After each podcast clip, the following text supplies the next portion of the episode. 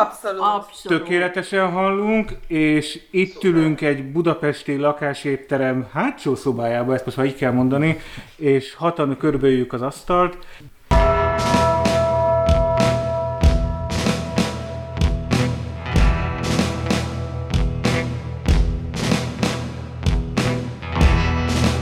Kedves hallgatóink, ez a Szabad Európa Podcast következő adása. Múltkor elrontottuk a számolást, szerintem ez a 38. adásunk egyébként. Senki sem vitatkozik veled Áron.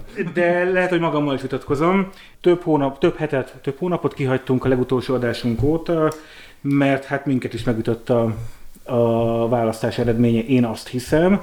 És ennek apropóján azokkal ülünk ezen az asztal körül, akik nagyon-nagyon sok munkát fektettek az elmúlt másfél évben civil oldalról. Tehát négy meghívottunk van.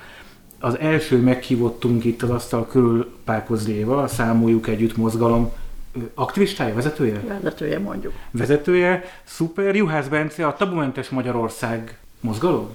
Hivatalosan egyesület, egyébként meg, meg mondjuk, hogy mozgalom, igen, közösség. Vezetője, Ellászló János a nyomteste és mozgalomnak, szamizdatnak mondjuk főszerkesztő. főszerkesztője, jó. És itt van velünk Hajdu Gergely, az AHANG elnöke, vezérigazgatója, Berlinből, Alapító.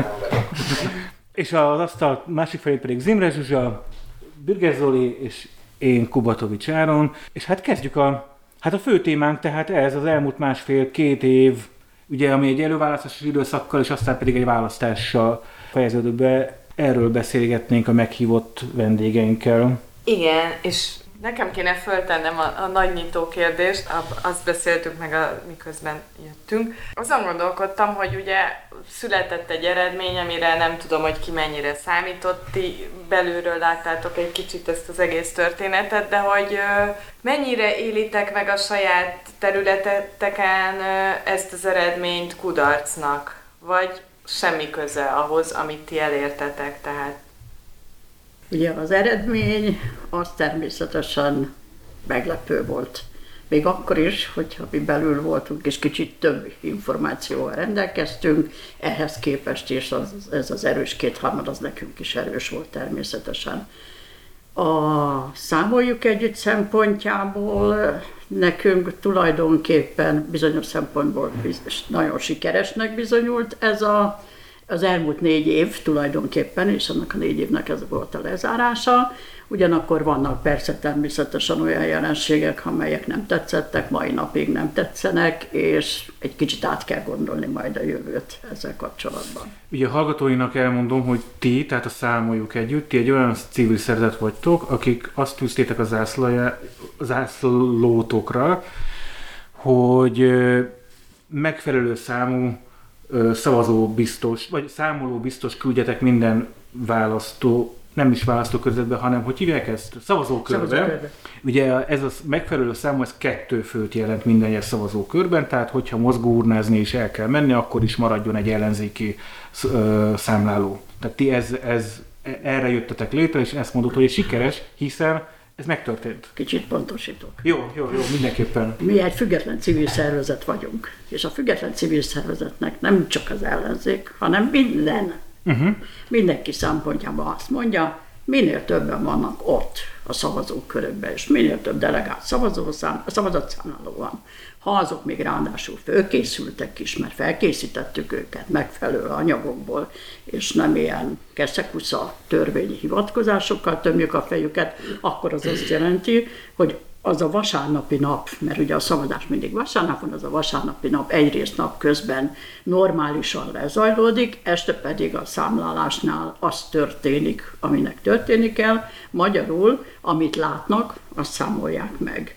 Nekünk az az elméletünk 2017 óta, 2017 novemberében kezdtünk, hogy ott kell lenni, hogy elhidd, magyarul, 10.200, kicsit mozog ez, hogy hány szavazókörben, 2018-ban 10.285 szavazókör volt, még most 10.243, hát minimum kettő, inkább négy, ugye már ha két nagy párt egyesületet veszük, akkor négy, de hát még ugye én ilyenkor mindig ránézek a Bürger Zolira, és nekünk az utolsó hónapban azért volt egy nagyon jó akciónk a két farkú kutyapárttal, és a két farkú kutyapárt azért a harmadik hely, helyezetnek fölküzdötte magát a szavazatszámlálóknak a számában, tehát biztos, hogy nem két ellenzéki volt a szavazók körökben.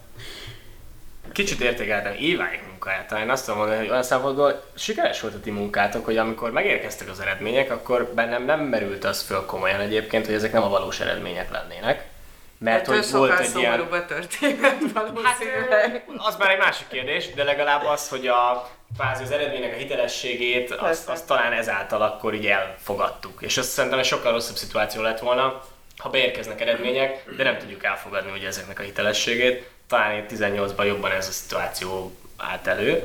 Aztán... Ugye Juhász Bence beszél, aki a Tabumentes Magyarországnak a vezetője, és ti azzal foglalkoztatok, hogy az előválasztáson 30 vagy 40, mindjárt majd pontosítasz engem, választókerületben előválasztási vitákat szerveztetek, és ugyanezeket a vitákat megpróbáltatok megcsinálni a nagyválasztáson is, ahonnan viszont lepattantotok a Fidesznek az elutasítása miatt ti ez a szervezet vagytok. Csak a hallgatóinak, mert ugye négy meghívottunk van, és a hang alapján nem biztos, hogy fogják tudni, hogy éppen ki beszél, ezért vettem át egy pillanatra szót. Szóval ti hogy értékeltek, te személyesen hogy értékeled a, az eredményt? Alapvetően nyilván kudarcként kell értékelni az eredményt. A mi szempontunkból ugye az a, a fő eredmény, ez egy négy éves projektként fogható föl, 18 év elején indultunk mi is, és az volt gyakorlatilag a, a kimondott, kimondatlan cél, hogy a választási időszakban választási vitákat rendezzünk, és ezzel segítsük azt, hogy az állampolgárok információhoz jussanak.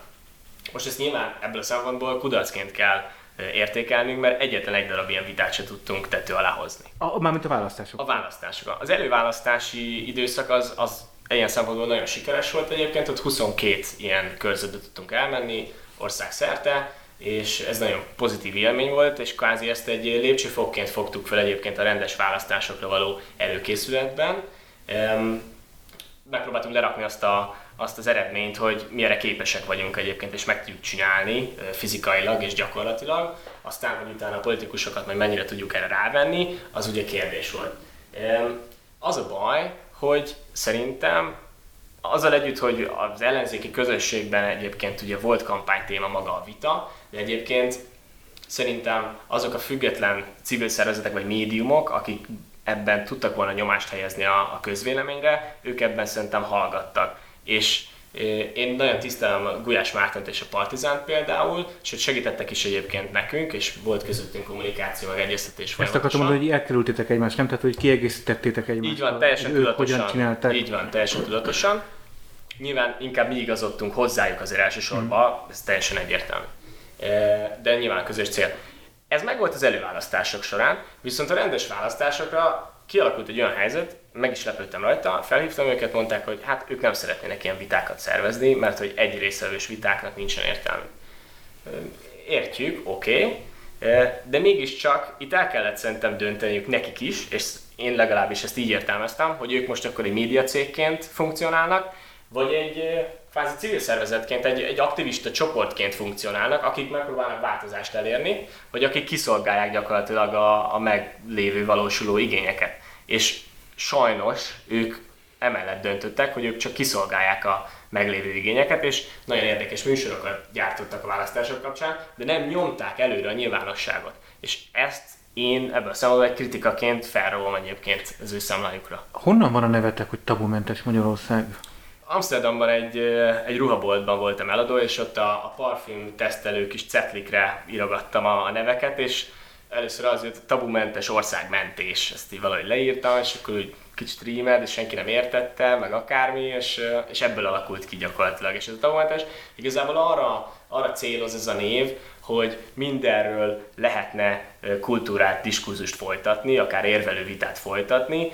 Ez lenne szerintem egy, egy optimális helyzet, egy ideális helyzet, és ehhez próbálnánk közeledni. Ez az első rész, hogy a tabumentes, mindenről lehessen normálisan nyitottan beszélni. A másik része pedig az országmentés, az pedig az, hogy de nem csak Magyarországon, globálisan is, ugye polarizálódnak, szétszakadnak a társadalmak, erre ráerősít még a, a közösségi média, ráerősítenek azok a, politikusok, akik ezt kihasználják, és, és egyszerűen szétszakadnak a társadalomnak a, a szövetei. Tehát, hogyha szóbálunk egymással, beszélgetünk, feljönnek az értékeink, akkor hát, ha jobban megértjük, elfogadjuk egymást, megmentjük a társadalmat.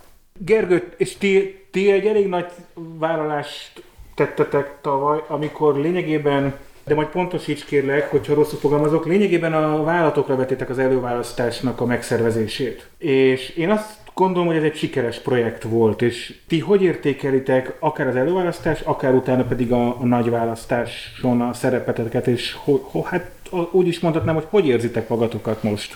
Részben még visszatérnék az indító kérdéshez, ami szerintem egy nagyon-nagyon jó kérdés felénk, és erről érdemes lenne majd még akár hosszabban is beszélgetni. A mi esetünkben ugye itt arról van szó, hogy egy nagyjából három éves folyamat eredménye volt a, az országos előválasztás. Itt ugye 19-ben a főpolgármesteri előválasztáson volt az első olyan előválasztás gyakorlatilag, ami, ami, amiben civil szervezetek is részt vettek. Ugye azt megelőzően volt már egy MSZP által szervezett házi verseny, de végülis a 19-es budapesti volt az, ami megmozgatott majdnem 70 ezer ember és ugye ott már az alvatta az egész informatikai keretrendszert, illetve több száz aktivistát, és ugye az asztalnál álló civil szervezetekkel közösen, hát nagyságrendileg 5000 civil, tehát nem párthoz kötődő aktivistát sikerült megmozgatnunk, és ha még hozzáadjuk a szavazatszámlálókat is, ugye akkor ez a nagyságrend ez tényleg jócskán 10 fő fölött lehet. Ilyen szempontból szerintünk ez egy hatalmas siker arról nem beszélve, hogy itt a civil szervezetek közötti együttműködés én azt gondolom, hogy szintén példaértékű volt, és ami a legfontosabb talán, hogy ez egy óriási tanulási folyamat volt, amiből ezek a civil szervezetek nagyon sok mindent tudnak majd a jövőben még hasznosítani, illetve fejleszteni.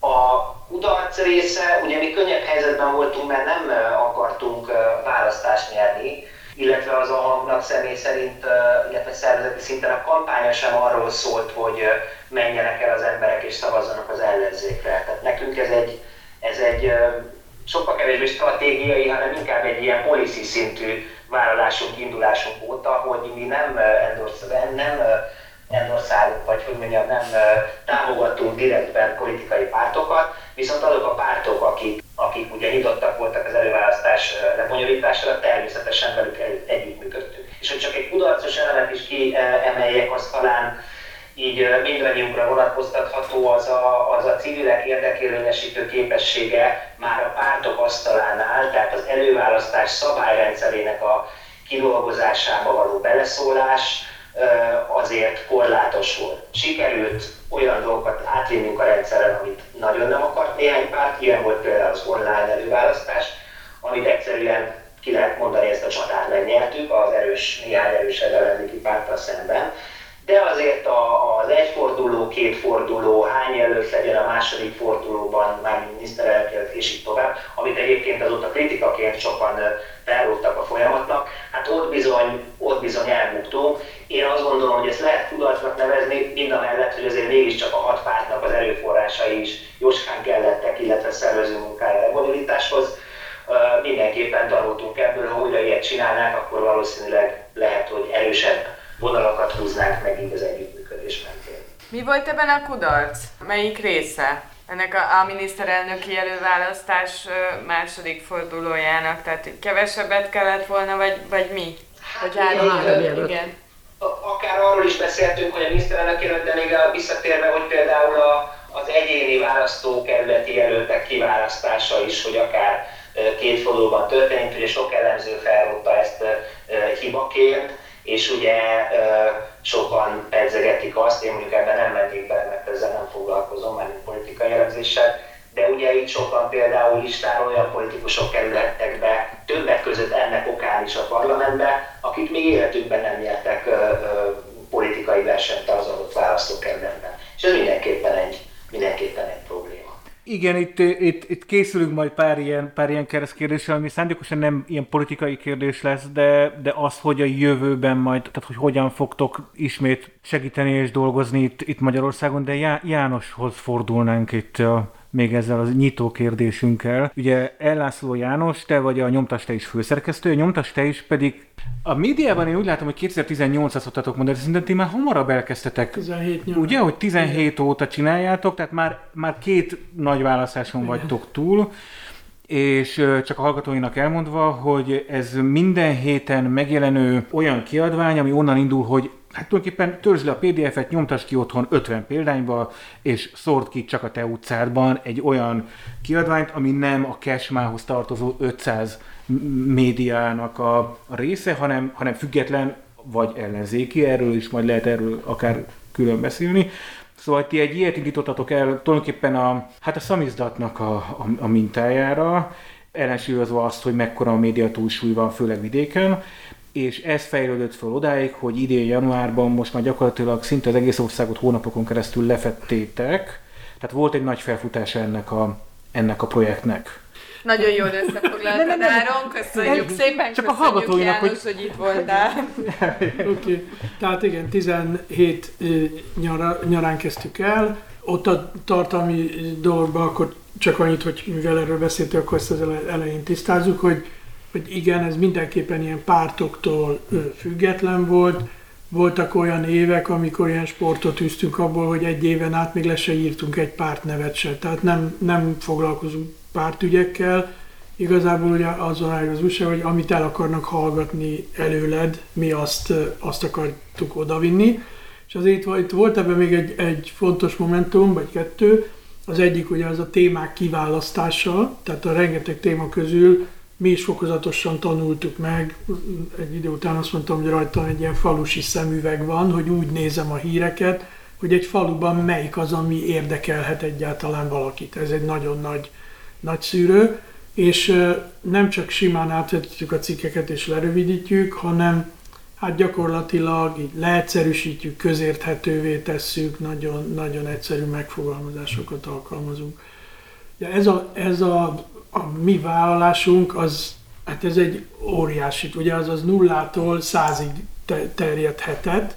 Ugye a, a, a legideálisabb állapot az az lett volna, hogyha minden héten, minden postaládába eljut ez az újság több éven át, akkor ugye talán kifejthetett volna még komolyabb hatást.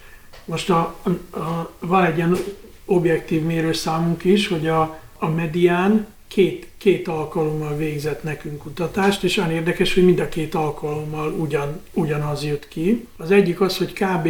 a bedobott újság egyharmadát azt, azt elolvassák az emberek. Mi magunk is sokkal kevesebbet gondoltunk, azt hittük, hogy a 90%-a kerül a kukába, és akik elolvassák, azoknak a 8-10%-a azt mondta, hogy ennek hatására változott a véleménye. De ugye, hogyha úgy nézzük, tehát hogyha itt, itt több millió rapról van szó, és annak az egyharmada, és annak az egy tizede az, aki változtatta a véleményét. Ugye a csúcsidőben, amikor most, most a, a, a legnagyobb szám az az volt, amit egy héten elértünk, amir, amit mi nyomtattunk ki, amiről mi tudunk, az 1,3 millió példány volt, és hogy ez, amióta létezünk, mindig ilyen partizán akciók voltak, hogy van, akiről nem is tudjuk, hogy hogy csinálta. Igen, az utolsó hónapokban ez, ez ilyen standard lett ez a 700 ezer körüli, körüli példányszám, és a, egy, az utolsó választás előtt fél évvel, ami talán még ennél is fontosabb volt, hogy egy ilyen nagyon erős frankó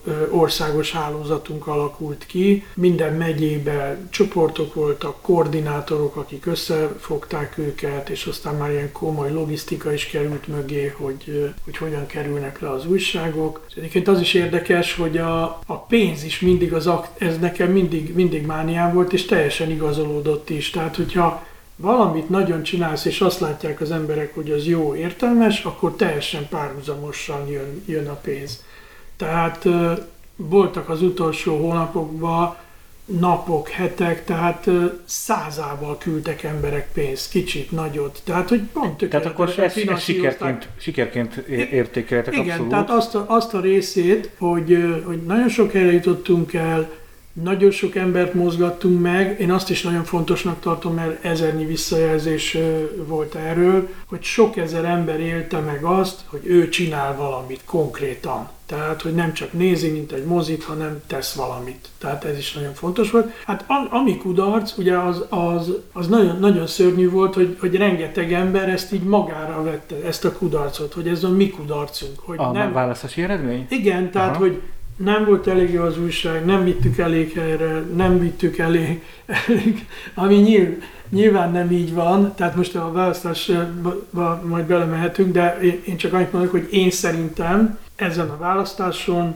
lehet, hogy rengeteg ember tudja, hogy itt mi történik, hogy hogy működik ez a kormány, ő vele mit tesznek, mégis az adott pillanatban nem ez a tudása alapján döntött, hanem valami más tényezők befolyásolták. Én azt szoktam erre aztán mondani, hogy igazából ez a tudás így megmarad az emberek fejébe. Ez egyáltalán most, most nincs, nincsen, ez nem, ebből nem lett egy eredmény, de majd, amikor nagyon komoly feszkó lesz, vagy majd, amikor változik a hangulat, akkor ezek az elraktározódott emlékek előjönnek, hogy ti mit csináltatok, hogy mit, mit, mit történt itt a, a, az évek során. Szóval szerintem ez, ez így nem, nem volt egy felesleges munka még ebből a szempontból sem. Annyiban hadd folytassam János elmondását, és Gergőnek is volt egy ilyen mondat, ezt is aláhúznám, hogy szerintem mindannyiunk célja az nem most eddig a választásig szólt, és akkor ne talán ezek hosszú távú célok, nem is politikai célok, biztos, hogy nem pártpolitikai célok, ahogy Gergő is mondta, és ez számtalanszor egyébként le, megbeszéltük és le is írtuk egyébként, volt egy ilyen alapdokumentumunk ennek az együttműködésnek egy ilyen alapdokumentuma, hogy nekünk itt hosszabb távú céljaink vannak, és inkább közéleti, sőt akár kulturális céljaink vannak. Tehát az, hogy, hogy honnan, hogyan tájékozódnak emberek, miről beszélgetnek, vagy hogy hogyan beszélgetnek éppenséggel. Tehát ez, ezek nem, nem addig szólnak, hogy a következő politikai választásnak akkor mi lesz az eredménye, és ezt szerintem mindannyian éreztük egyébként így a tagság körében, hogy ezt a csalódottságot utána nagyon nehéz ezen átlendülni, de amikor elégszer el tudtuk azt mondani, közben, a folyamat közben, hogy itt nem az a cél, hogy itt most mi lesz az eredmény, hanem az a cél, hogy hosszú távon ez a, ez a társadalom eh, fejlődjön és, és nőjön fel gyakorlatilag. És hogyha ezt eléggé tudtuk mantrázni a tagságba, vagy, vagy akár magunkban is, az szerintem segít ezen tovább lendülni. Mi fog veletek történni ezekkel a szervezetekkel? Tehát vége a választásnak, nem kell szavazatot számlálni, nem lehet rácsodálkozni a vidéki Magyarországra. Egyébként ebben hogy voltatok? Én ezt, egy, ezt nagyon megdöbbenve olvastam, hogy tényleg a körút, körút levonult vidékre és rácsodálkozott, hogy ott is élnek emberek. Legalábbis az én buborékomban ugye ezek a beszámolók jutottak el, és ez sokak számára kiverte a biztosítékot. Hogy jé, milyen aranyosak azok a e- nénik. Ezen a választáson megtörtént az, ami eddig nem történt meg, hogy a pártok, az ellenzéki pártok is komolyan vették, hogy a szavazatszámlálással foglalkozni kell. És ezért a hatpárti együttműködésnek ugye létrejött a Puszkák 22 Fantázia nevű csoportja, ez a csoport ö, is szervezte természetesen, és nagyon nagy mennyiségben szervezte a szavazatszámlálókat, ott egy picit félrement a dolog a képzésnél, mégpedig azért, mert ott két, azt hiszem inkább így mondanám, hogy két irányba is félrement a dolog. Az egyik az, hogy arra képzünk, hogy választási csalásokra kell készülni, a számoljuk együtt, e-learning tananyaga és mindenféle tananyaga, nem, ez a, nem, nem erről szól. Ar, arról kell szólni egy ilyen tananyagnak, hogy bemegy vasárnap reggel, ez vasárnap este, amíg meg nem számolt, amikor kijön, addig mit kell csinálni, és közben, ha észrevesz valamit, azért természetesen föl kell szólalni, jegyzőkönyvezni, és bármit kell csinálni. Ez volt az egyik. A másik az, hogy ezen én is csodálkoztam, hogy ekkora meglepetést okozott ö, a vidékre menetel. Lehet, hogy én túl sokat járok vidékre, én is voltam egy szavazókörben, nem itt, 300 kilométerre, Természetesen én is találkoztam azzal, amivel különben is találkozom, és itt adok a Bencének teljesen igazon, hogy ez nem egy kiragadott példa. Nálunk a, mondjuk így az Anya Egyesület, az egy Menők Egyesület nevű, a Menők Egyesületnek vannak más dolgai is, amivel foglalkoznak, hiszen nekünk az a célunk, hogy a nőket közéletbe betoljuk végre valahára nagy nehezen, mert ez így, ez így nem működhet tovább, szoktuk mondani, és ennek csak az egyik formája a szavazatszámlálás. És amikor adományot gyűjtünk, viszünk konkrét, meghatározott területekre, mi találkozunk ezzel, és tulajdonképpen, amit János mond, az is egy érdekes, hogyha egy kis faluba elkerül a nyomtas te is újságja, ahol azért ott velem szemben, én kezeltem a névjegyzéket, és velem szemben, aki megjelent a 450 szavazópolgárban, nagyon sokan sajnos két meg három keresztet írtak, és tényleg nagyon sokra gondoljatok ebbe. tehát százalékban kifejezhető, csak nem akarok rémizgetni. A másik része a funkcionális analfabéta része, akik természetesen az, ezt a furcsaságot, ami most volt ezen a választáson, ugye, hogy volt a választás, meg volt az a szerencsétlen népszavazás, a népszavazási kérdéseket a funkcionális analfabéták hát az elsőt el tudták talán olvasni. Nagyon sokan, körülbelül a 450-ből legalább 100 ember kérte, hogy olvassuk fel nekik azt a négy kérdést, mert ők el se tudják olvasni. Tehát a Jánoséknak nem egyszerű dolguk van ezekben a kis településekben, kis falunkban. Közérthetően, ö, majdnem több mondatokban, de el kell tudni juttatni azokat az üzeneteket, amit el szeretnének juttatni. Tehát ezt nem lehet abba hagyni. Jánosnak teljesen igaza van abban, hogy a nyomtas te is azért négy éve visz már egy nagyon szép ívet, és az tényleg fantasztikus, az 1,3 millió példány. Ezt nem azt mondom, hogy a választás közbeni időszakunkban ezt föl, föl lehet tartani, mert nem lehet föntartani, de azért ő jobban tudja, hogy mennyit lehet föntartani, és hogy mit érez magában, de ezt csinálni kell, és mögé még más ilyen típusú médiát, valamit építeni kellene. Erre, szóval erre, ezt... majd, erre majd mindjárt visszatérünk, ja, igen. Jó. És amit akartam mondani, szóval azért nehogy azt higgyétek, hogy nincsenek választások mostanában. 150 darab időközi választás van most. Ezért mi az egyik patronátunk, a Bihartodai Roma polgármester asszony jelölt, akit már évek óta támogatunk, a másik, ahova megyünk Biatorbágyon, a helyi népszavazás, hogy a Budapest-Balaton bicikliút ne arra menjen, hogy keresztül menjen a Biatorbágyon, kerős közepén nem kerüljek ki. Tehát vannak házi feladatok az elkövetkező mhm. időben, időszakban, és, és még valamire felhívna a figyelmet, hogy nem csak országgyűlési választások vannak, hanem nagyon gyorsan elkövetkezik az a választás, ami két év múlva májusban EP, és az igazi önkormányzati választások szintén két, két év és egy negyed év múlva bekövetkeznek. Szóval az olyan rövid idő, azt mi megtanultuk már itt a Jánossal, Bencével, hogy két év az, az egy felkészülésre elég gyakorlatilag. Igen, én kiegészítem az is a kérdését azzal, amit már egy korábbi adásunkban én elmondtam, hogy az elképesztő, hogy mennyi civil ember vett ebben a, az elmúlt másfél-két évben részt, hogy igazából nem tudjuk eléggé megköszönni ezeknek az embereknek, hogy, hogy a előválasztáson, a, a nyomtastejés kiszórásán, a szavazatszámláláskor, a vitákon, tehát hogy rengeteg-rengeteg helyen részt vettek, de rengeteg olyan ember van, aki egyébként ilyenben nem vett részt, de küldött pénzt valamelyik szervezetnek, vagy akár. Tehát, hogy, hogy tényleg, tényleg egy, egy, sokat mondok, egy negyed ország megmozdult, és nyilván ezek a személyek egyrészt látják, hogy most mi történik az ellenzékben, meg a parlamentben, meg mi az eredmény, de nálatok is gondolom, az ti saját szerzetetekben is ez egy kérdés, hogy hogyan lehet tovább menni. Te elmondtad, hogy hát nyilván nem áll meg az élet, lesz, vannak önkormányzati időközi választások, Tatán is lesz most egy egy helyi népszavazás, ugye a Tataitól van tatai adásunk, a hallgatóinak mondom, hogy ha esetleg nem hallgattátok, hallgassátok meg a tataiakkal a, az interjút, amit még a Covid alatt készítettünk, szerintem is pont akkor nem, nem indulhatott el, igen, tehát nem lehetett választást kiírni. Szóval, hogy, hogy nem tudjuk eléggé megköszönni a civileknek, és akkor itt kanyarodok vissza, hogy hát közben pedig van egy ilyen mélységes letargia, és ebből, tehát ti ezt hogyan lendültök tovább fogtok el lendülni? Igazából letargia az nincsen. A, azt a munkát folytatjuk, amit négy éve megkezdtük, és hogy a Bence is utalt saját magukra, meg szerintem mindannyian ott az asztalnál, meg mi is, hogy azért nem négy éves ciklusokban gondolkozunk. Az a, annyi volt talán speciális sok egyéb civil szervezethez képest, hogy a mi elérésünk, legalábbis politikával foglalkozó, vagy közügyekkel foglalkozó civil szervezethez képest, hogy a mi elérésünk kétharmada az vidéken él, és ugye ez több mint 600 ezer ember, akik közvetlen elérünk. Ugye ezek azok az emberek, akik valamilyen ügyünkhöz, petíciónkhoz kapcsolódtak, aztán akár valamilyen egyéb munkával, önkéntes tevékenységgel is segítettek, akár előválasztásos témában, akár helyügyekben.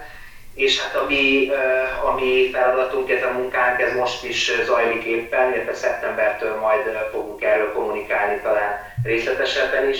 Tehát, hogy ezeket a vidéki csoportokat, ahol erősebb szövetségek kötődtek, azokat megerősítsük, és gyakorlatilag egy ilyen koordinátori hálózatot fejlesztünk tovább, ami már létezett az előválasztások idején is. Úgyhogy mi, mi, mi ebben vagyunk. Ugye a választások után még kiküldtünk a teljes tagságunknak egy kérdőívet, ahol arra voltunk kíváncsiak, hogy, hogy a követőink szerint mi a helyes irány, tehát hogy milyen irányban mozduljon tovább az AHAM. Nyilván csak olyan uh, opciókat adtunk meg, amit uh, mi is uh, vállalhatónak tartunk, és hát abszolút arra, a, arra jutottak az emberek, illetve azt mondták, hogy ezt a fajta jelenlétet tovább kell erősíteni, illetve a, illetve a személyes ö, ö, kapcsolatokat is tovább kell erősíteni, valamint uh, ugyanúgy uh, lehet és kell is továbbra is foglalkozni helyi ügyekkel, tehát nem csak országos témákkal. Uh, szokás szerint jellemzően van egy-két országos jellegű témák, úgy, mint a családi pótlékemelés, a álláskeresési járadékot, ugye az AHAM kezdte el jóval bármelyik ellenzéki párt meg népszavazási kezdeményezés előtt. Tehát a nagy országos kampányaink mellett rengeteg apró, kisebb-nagyobb helyi érdekeltségű ügyel fogunk foglalkozni, és ugye azért annyiból talán a, azért sem esünk letargiába, mert azért még mindig azt éljük meg, meg az a tapasztalatunk, hogy helyi szinten lehet komoly eredményeket elérni. Nyilván kell ahhoz száz ügyet meg kampányt futtatni, szervezni, de akkor abból öt kötőjel 8 a végén sikeres lesz és érdemi változást az ott lakók életébe. Úgyhogy ezt a munkát, ezt a munkát folytatjuk tovább, illetve próbálunk minél többet tanulni továbbra is. Azért van olyan kollégánk, aki természetesen még mindig sokkolva van. Nekem a legnagyobb meglepetés, hogy az összes informatikusunk ebbe a kategóriába tartozik. Pont az informatikusok? Pont az Milyen érdekes, hogy vajon miért? És van, aki a szervezőbizottságban azt mondta, hogy soha többet, még egyszer ennyit nem tesz bele ennyi munkát, mert úgy érzi, hogy lényegesen több van benne, mint amennyi eredményt elértünk. Ezeket tudomásul kell venni. Ha tudunk, segíteni fogunk rajta és éppen ezért szoktam mondani, hogy a, most az e-learning tananyagunknak két része volt a szakmai tréning része, meg volt egy konfliktus kezelő, egy mentális tréning része. És meglepetés ért bennünket, mert amikor visszanéztük 1180-an, ezt meg is nézték ennek a helyzet gyakorlatos részét. És volt egy hat részes videósorozat, amit 8500-an néztek meg. Tehát azt gondolom, hogy ráfér a mi civiljeinkre ez a konfliktus kezelésre felhívás és a mentális tréning. Tehát valamennyire jobban föl kell készíteni a saját kollégáinkat is arra, illetve a velünk együtt lévőket arra, hogy bizony azért ez nem olyan egyszerű, hogy, el, hogy van egy szavazás, az ellenfél is készült alaposan, hát minden jele megvolt, én csak a saját példánkban, én rövidet mondok, van nekünk egy számoljuk, tehát a számoljuk együttnek van egy kisokos füzete, és amikor januárban a jegyzőkön keresztül jött a visszajelzés, hogy a helyi potentátok, akik Fideszes ezesztbeli tagok lesznek majd, már mondták, hogy hát ugye kérdezték, hogy ez a kitűző, amit mi használni szoktunk, az, az nem lehetne megtiltani, mert hogy az, az sem ki lehetne használni. Ebből ugye rögtön rájöttünk, hogy a füzetben van egy ilyen sor, ez eléggé szépen burjánzott, és aztán végül is úgy döntöttünk, hogy inkább nem csinálunk vitát belőle, mert több tízezer vitát nem szervezünk mi még a helyi problémákra, lesz ott ezen kívül is bőven volt is természetesen. Tehát odafigyeltek egymásra, most ezt úgy is le lehet fordítani, nagyon örülünk, mindenki függetlenül pártállástól, a szavazatszámlálók használták ezeket, elolvasták, a, elolvasták ezeket az anyagokat, a legaranyosabb az volt, amikor már elnézést, hogy így fejeztem ki magam, de most így jutott eszembe, hogy amikor az EBSZ képviselője, akik nálunk is jártak, és jártak az NV-ben, az NV-nek a főosztály vezetőjénél a polcon ott látták ezt a kisokost, és nagyon boldogan jöttek és újságolták, hogy még az NV-ben is van a füzetetekből. Én azt gondolom, hogy ez így teljesen rendben van, egy független civil szervezetnek ez a felvállalt dolga, ezért dolgozik nagyon sokat, hogy bárki használja az eredményeit, így van a János, és így van a Bence is. Ez. Már itt a Bencén is akartam reagálni, hogy szerintem azok, akik nekünk ilyen aktivistáink voltak, azok azért nem voltak ennyire semlegesek, szóval itt nem arról volt szó, hogy ők azért álltak be, hogy úgy általánosan emelni kell a, a kultúrát, a tájékozottságot, hanem ők azért álltak be, mert, mert úgy, úgy látták az Orbán rendszerről, hogy ez, ez iszonyú káros, és hogy ezt, ezt el kéne takarítani. Tehát a, őket ez hajtotta, és ugye e, ebből következik az, hogy a, mivel ez nem sikerült, tehát ők ezt a közvetlen céljukat vesztették el. A másik, amiről még nem esett szó, ugye ennek a, a választásnak a, az értékelése, nem, nem akarom értékelni, csak ugye itt sokfajta iskola alakult ki, és én, én, na, én nagyon afelé hajlok, és ez meghatározza a jövőt is, hogy szerintem ebben a rendszerben választáson ők leválthatatlanok lesznek. Tehát ennek, ennek a ennek a választásnak a nagy tanulsága az volt, pont amiről itt is beszéltünk, hogy szerintem akik, akik követte a választásokat így, így rendszerváltás óta, tényleg ennyi civil nem mozdult meg, hiába voltak cirkuszok a pártok között, de azért az, hogy egy az egy ellen indulnak, ez egy fantasztikus teljesítmény volt, hogy közös jelölt, hogy tehát uh, itt minden, minden így rendelkezésre állt, de olyan elképesztő erőfölényben vannak uh, anyagi téren, szervezeti téren, uh, ez olyan mértékben épült már ki ez a rendszer, és ráadásul egy, egy ilyen rádiógombhoz szoktam hasonlítani, hogy rendkívül könnyen csavarható még felfelé. Tehát ha ők úgy ítélik meg, hogy itt mondjuk egy következő választáson nagyon erősödik az ellenzék, hát akkor a kétharmaddal akármit lehet. Még azt is lehet, hogy hát minek ide négy évenkénti választás, ez úgy felzaklatja az embereket, legyen 6 évente vagy 16 évente. De szóval bármit, bármit bevethetnek, és egyébként most is úgy be is vetettek. Tehát kevés szó esett arról, hogy elhomályosította az, hogy ez a háború okozta, meg nem tudom mi okozta, olyan irtózatos szervezettségük van helyben, hogy név szerint tartják számon a választókat, pontosan tudnak mindenkiről mindent, egy hét alatt többször keresték fel őket, és mind személyre szabottan lehet hízelegni, megzsarolni, nem tudom miket csinálni, tehát írtózatosan erősek helyben is, és ez, ez csak habatortán, hogy akkor kiosztjuk a nemzeti jövedelem 5%-át, és ott, hogy jó. De mondtad, hogy lehet, hogy ez a ti jövőtöket például befolyásolja, hát igen, tehát, hogy ugye... stratégiailag lehet, hogy akkor más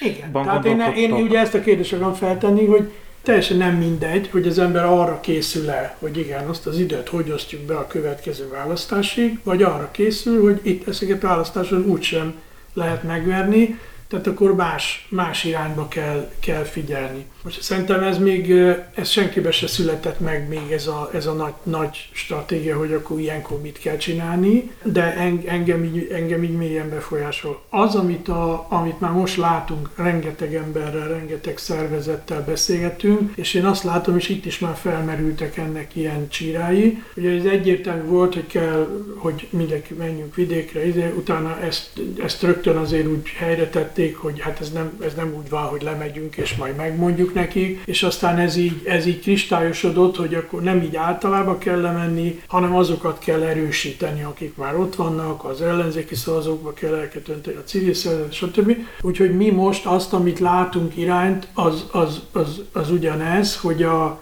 hogy a helyi civil kezdeményezéseket, embereket, csoportokat, erőket kell nekünk például ezzel a, ezzel a média eszközzel erősíteni. Amúgy Biatorbányra már csináltunk is egy újságot, a tat tataiakkal kapcsolatban, ott is csinálunk újságot. Most sokkal könnyebben fognak az emberek úgy mozdulni, hogy gyertek le Tatára, mert ott, ott, ott győzhetünk, és hogy ott, ott az embereket tájékoztatni kell, mint úgy általában, hogy hát akkor ezt az újságot szórjátok még 4, 6, 8, 10 évig, és majd egyszer csak lesz valami. És ugyanez vonatkozik, amit még, amit még figyelünk, hogy melyek lehetnek azok a társadalmi csoportok vagy konfliktusok, amire érdemes figyelni. Most a mi, mi körünkben mondjuk a pedagógusok merültek fel, akikre oda kellene figyelni, és gondolkodni, hogy hogyan lehetne a mi eszközeinkkel erősíteni. Ez két pici példa arra, a, amit mondtam, hogy azért nem mindegy, hogy milyen stratégiába gondolkodunk, vagy hogy hogyan értékeljük ezt a választást, és abból milyen következtetést vonunk. Egyrészt mi a hogyan tovább kapcsán egy kicsit visszaléptünk a filozófiai vita irányába.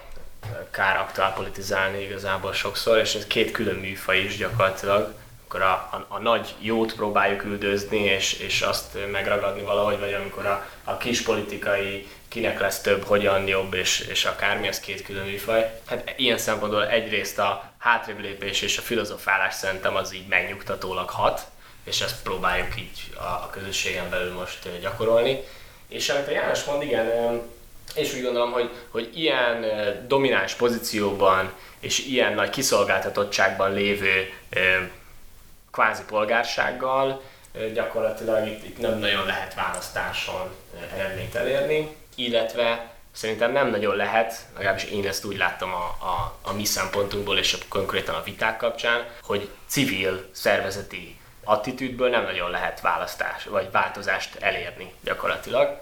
És sokkal inkább az a tevékenységi kör, ami a következő lépcsőfok lehet, az már nem egy ilyen független civil szervezeti ö, attitűdből és szervezeti formával kivitelezhető, hanem inkább egy konkrét politikai ö, csoportnak lehet a feladata és lehet számukra egy kivitelezhető küldetés. De hogy ezt a lépcsőfokot meg érdemes megugrani, ez, ez is egy, egy, megint egy, egy olyan kérdés. Csak egy kis anekdotát hagy mondjak el, amikor elmentünk a választások előtt egy-két héttel Vácra, Rétvári Bencének meg volt hirdetve egy ilyen fóruma, és akkor ott elkaptuk őket, hogy tisztelt jelölt úr, küldtünk önnek ezt a levelet. Jó, a akcióztatok így? Igen, oda elmentünk, egy pár Aha. helyre így elmentünk. Amúgy megkeressük, belinkeljük majd akkor ezeket. A Youtube-on letöppentek ezek a... Jó, jó, oké, oké, oké. Ez volt, és, és pont ez, hogy ez, ez elért legalább, egy pár százezer embert elért, most már nem emlékszem pontos adatokra. És hát az én világon semmilyen következménye nem lett gyakorlatilag a választási számokban. És akkor ilyenkor felteszem magamnak a kérdést, hogy igazából, ha az a cél, hogy legyen ilyen diskurzus, és én azt, mint platform nem tudom kikényszeríteni gyakorlatilag, és én egyébként meg úgy látom, hogy a politikai ellenfél meg szerintem egyébként nem tesz eleget annak érdekében, hogy legyen ilyenfajta diskurzus, akkor lehet, hogy rajtuk át kell lépni, és akkor magadnak kell politikai aktorrá válni. Csak hát ez két külön kávéház, és, és ezt jól el kell választani ezt a két tevékenységkört egymástól de nálunk egyébként akár vannak ilyen gondolatok, mm. hogy jó, akkor ezt az egyesületet akkor most gyakorlatilag születeltetni kell, vagy hagyni kell, vagy, vagy ki kell lépni, vagy nem tudom, és akkor más, másféle módon elkezdeni dolgozni a, a célok irányába. Zsuzsa, meg Vögi, ne hagyjátok, hogy leuraljam, csak most megint eszembe jutott egy tök fontos, amit ide szeretnék. Okay. De tényleg ne hagyjátok, hogy leuraljam. Nem, hát akkor, akkor nem hagyjuk. Jó, jó. Az jutott eszembe, mert, mert minden ráadásul, igen, hogy a választás után szerintem nagyon sok hosszú és jó értékelés született. Az egyik emlékeim szerint a Tölgyesi mondta azt a, talán a Partizán interjúban, hogy egy ilyen helyzetben, amit mondjuk János te mondtál, hogy lehet, hogy nem lehet választáson legyőzni a, a kiépült rendszert, egy ilyen helyzetben az lehet az ellenzék egyik fő dolga, most az, hogy ez pártokat jelent, vagy egyébként kimondottan a Fidesz megdöntését célzó civil szervezeteket, vagy egyébként olyan civil szervezeteknek, akik a, a társadalmat akarják jobbítani, e, ez, ezek különféle szintek, de hogy ezeknek az lehet a célja, hogy akkor, amikor a rendszer valami más miatt összedől, nem azért, mert választáson legyőzi a, az ellenzék, akkor létezzenek olyan kis közösségek, autonóm közösségek, akár pártok vagy politikusok, akik képesek arra, hogy egy ilyen átalakuló, összeomló rendszerben oda tudjanak lépni, és azt tudják mondani, hogy figyelj, így kell működtetni egy minisztériumot, így kell működtetni egy kormányt, így kell működtetni egy, egy országot. Tehát, hogy ezek a, ezek a szervezetek, ezek a körök, ezek maradjanak meg. Én hajlok afelé egyébként, hogy, hogy ez, ez, ez szerintem az egyik legfontosabb, és egy ilyen társadalomban szerintem cool szerepe van az ilyen típusú civil szervezeteknek, akik nem pártok, de a, a polgárságot támasztják meg alulról. Csak ez jutott eszembe és ezt látod magad előtt, hogy esetleg ez bekövetkezik? Tehát, hogy amikor majd nyer amikor esetleg az ellen, ellenzék, és majd ők jól odaengedik a civileket, hogy megvalósítsanak. Itt a Gergőnek a mondataira tudnék visszakanyarodni, amikor ugye mi így hatan vagy heten gyakorlatilag szövetségben civil szervezetek próbáltuk az ellenzéki pártokon átnyomni azokat a követelményeinket, amik szerintünk azt biztosították, hogy ez egy tiszta, nyitott és demokratikus választás legyen, akkor is ugye komoly falakba ütköztünk Úgyhogy itt erőt kell igazából lerakni az asztalra, ami mi lehet a Gergő által mondott elérés, hány ember tudunk megmozgatni, milyen nagy tagságunk van, milyen nagy pénzügyi erőforrásaink vannak. Tehát itt igazából ezek a, ezek a csúnya természeti törvények játszanak. Én a pártokat se hagynám ki, tehát a politikusokra is szükség van, hogy ha ez össze egy dől 2067-ben vagy 2023-ban, tök mindegy, de hogy akkor hogy legyenek felkészült politikusok, ne legyen az, hogy Hát egy kontraszelektált tényleg. Ne aggódjál, akkor is ott lesznek azok, akik most ott vannak, és akik nem Na, szeretnénk, hogy ott legyenek, de ott vannak. Egyébként beszéltetek a pénzügyi, pénzügyekről, civil szervezetként azt lehet tudni, hogy valamelyik öteket köztük nyugatról támogat-e? Tehát, hogy kaptok-e nyugatról támogatást, vagy, egy, vagy vannak-e nagy donorok, vannak-e nagy donorok, vagy mindegyik mikroadományok? Ja, hogy ügynökök vagyunk, azt kérdezik. nem, nem, még nem, nem vagyunk Oroszországban. Én megpróbálnám föltenni ezt a kérdést másképpen, jó, egy picit. Jó, jó csak ugyanaz lesz a vége, igen. Nem, ami mind, mind nap láttam valami konferenciának egy szlájdot, hogy, hogy hogyan épül fel a választás.hu-nak az IT-ja és valami bődületes mennyiségű tőke van belönt, vagy pénz van belöntve. Egy, Azt hittem szoros egy olyan, egy, olyan, egy, olyan, egy olyan IT-s rendszerbe, ami, ami mondjuk egy ilyen választási rendszert, egy előválasztási rendszert valószínűleg ki tud szolgálni. De próbálom majd leadni a, egy picit a, a, a De most itt milliárdokról beszélünk. Milliárd, milliárd. milliárdokról beszélünk nyilvánvalóan. Uh-huh. Oda akarok kiukadni, hogy azt látom, hogy hogy ti mindannyian nagyon-nagyon kevés pénzből dolgoztatok, tehát hogy ugye nagyon sok önkéntes munka, nagyon-nagyon egyszerű eszközökkel dolgoztatok, nem voltak, nem voltak nagy tőkék bevonva, egyáltalán nagy, nagy, nagy források bevonva azokba a feladatokba, amiket ti elvégeztetek. Te megnézted az éves beszámolóikat, mert meg, nagyon rendes vagy. Abból feltételezem, ami ugye, el, el, ami ugye elkészült, mint uh, produktum, hogy azt gondolom, hogy nyilván print médiát sokkal több pénzből jobb minőségben, még ennél is sokkal jobb minőségben lehet előállítani, hogy nektek videót előállítani, nyilván sok pénzből, nagyobb stábbal, sokkal jobb minőségben, nagyobb szó, ö, ö, eléréssel lehet előállítani. Szerintem nektek is jó esett volna egy kis pénz, hogy még jobban meg tudjátok szervezni, vagy támogatni azt a munkát, amit ugye beletesznek utána az önkénteseitek és azt gondolom, hogy Zahangnak is az időben van, amit elköltenie. Szóval, és mindeközben ugye benneteket nem segít a rendszer, tehát egyfolytában egyre nehezebb helyzetbe hoz azáltal, hogy megszabja, hogy honnan kaphatok támogatást, hogy, hogy, hogy, hogy ezekkel, ezeket hogyan lehet felhasználni, milyen módon kell velük elszámolni. Biztos vagyok benne, hogy mindenkinek tök üveg a zsebe, de, de hogy vannak-e stratégiáitok a, a, a most következő időszakra nézve, ugye egy ilyen hogy mondjam, eléggé nagy csüggedést okozó választási eredmény, valószínűleg az adakozó kedvet is meg az önkénteseknek az önkénteskedéshez való kedvét is talán egy kicsit így, így megcsapantotta, hogy mi a stratégia. Ugye most talán még többet kéne beletenni, és, és úgy néz ki, hogy talán kevesebb lesz a forrás. De ne aggódj, a nyugat boldog és segít. Okay. Nem boldog, de segít, nem?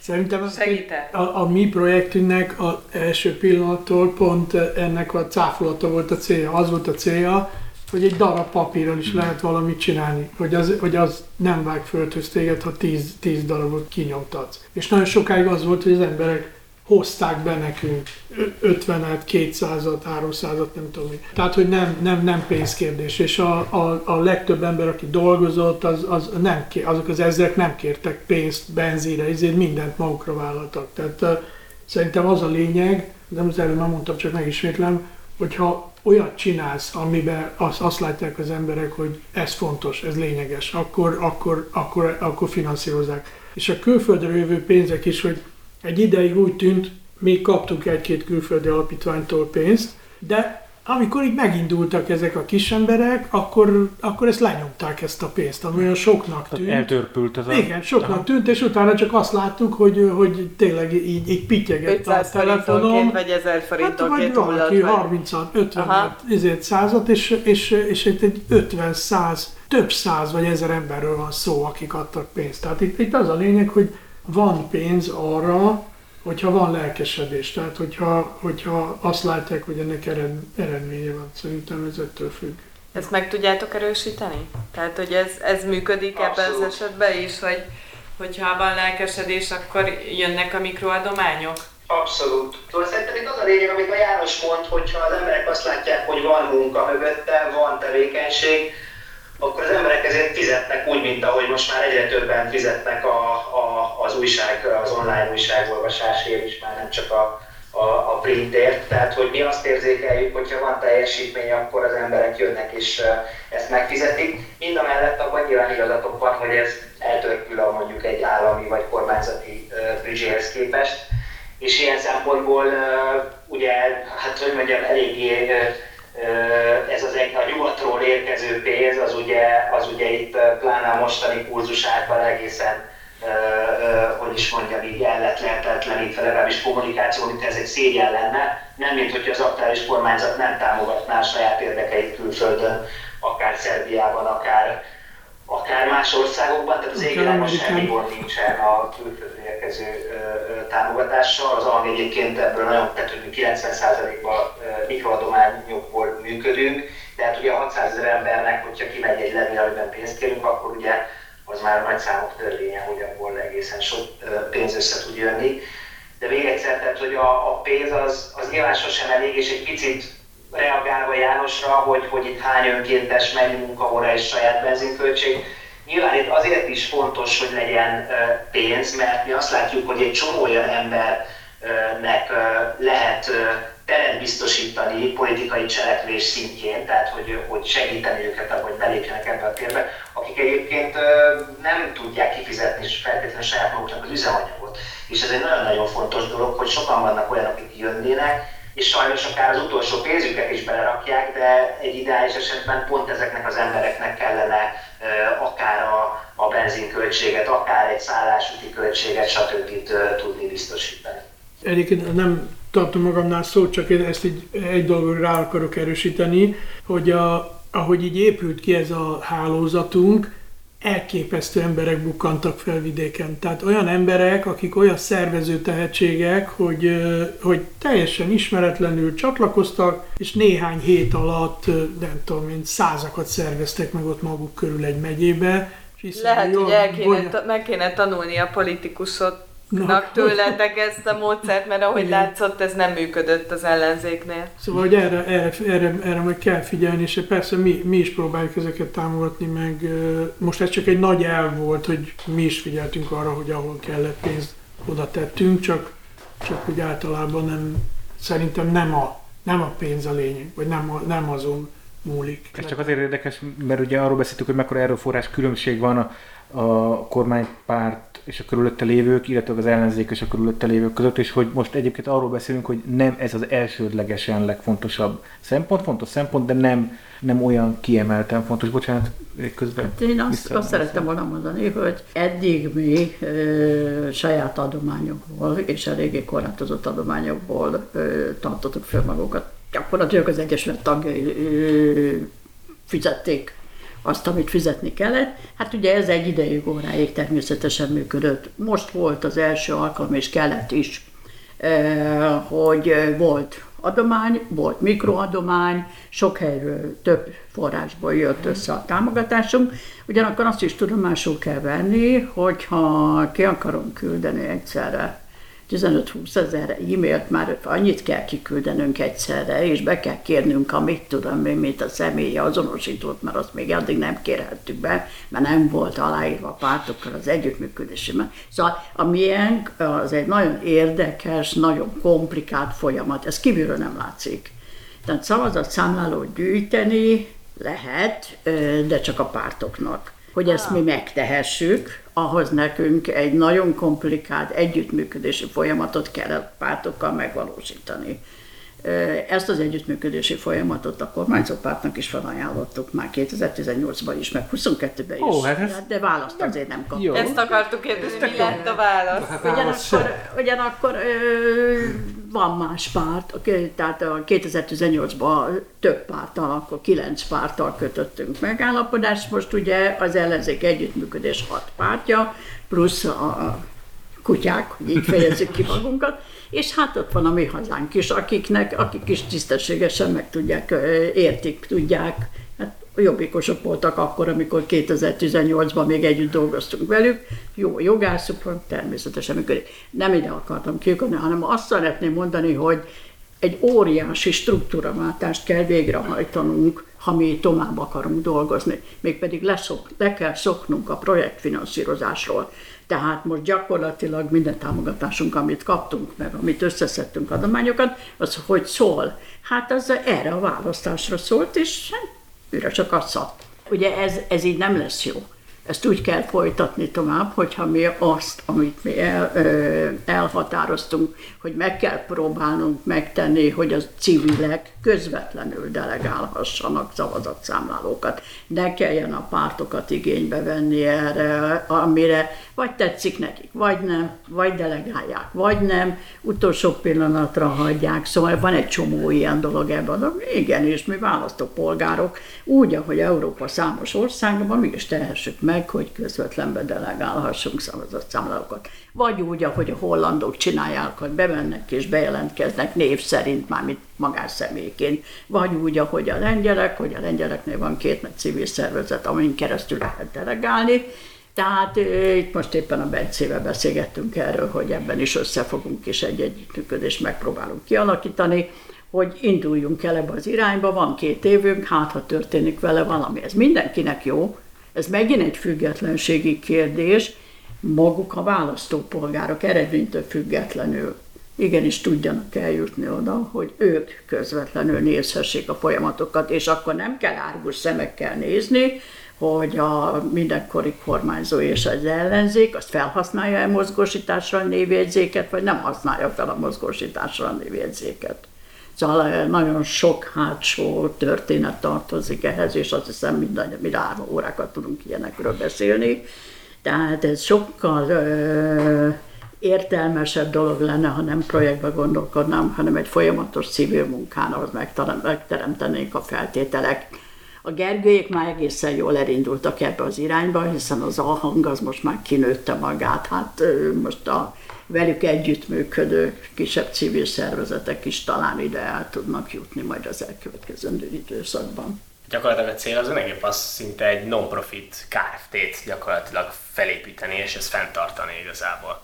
Hát ez nálunk egyáltalán nem valósult mondjuk meg, de nekünk más is volt a hozzáállásunk. Egyrészt ugye fiatalok is vagyunk, nem is volt ilyen nagyon céges tapasztalatunk, hogy mindenképp így a, a költségek minimalizálását céloztuk meg, ezért már meglévő eszközöket próbáltunk hadba állítani. Hát nyilván a benzinköltségre egyébként gyűjtöttünk mondjuk az előválasztások során, mert meglepetésünkre az össze is gyűlt, és akkor ez tök szuper volt. De szerintem itt még hogy mi érték és mi mennyit számít. Tehát egyrészt az, hogy mondjuk mennyi pénzed van, az biztos, hogy szerintem fontosabb a politikában vagy a közéletben annál, mint hogy mondjuk igazad van-e egy adott morális kérdésben.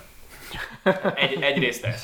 Akkor a másrészt, hogy, hogy mi még nagyon fontos szerintem, és ezt a Gergőék már sokkal, jóval előttem legalábbis észrevették és a gyakorlatba átültették, az adatok, a hozzáférések, a kapcsolódási pontok, az információ terítés gyakorlatilag ez a másik legfontosabb dolog, és nyilván ez a kettő kapcsolódik is egymáshoz, úgyhogy szerintem ez, amit a Gergőék elkezdtek felépíteni, hogy direktben tudnak kapcsolódni választópolgárok százezreihez, ez zseniális, és ez tudja majd megadni azt, hogy, hogy egyes kis helyi ügyeket is ők fel tudnak nyomni és fel tudnak erősíteni, csak hát másik oldalon meg kéne azért olyan politikai garnitúra is, aki, akikkel egyébként mondjuk nem gátolják ezeknek az ügyeknek a, az előre menetelét.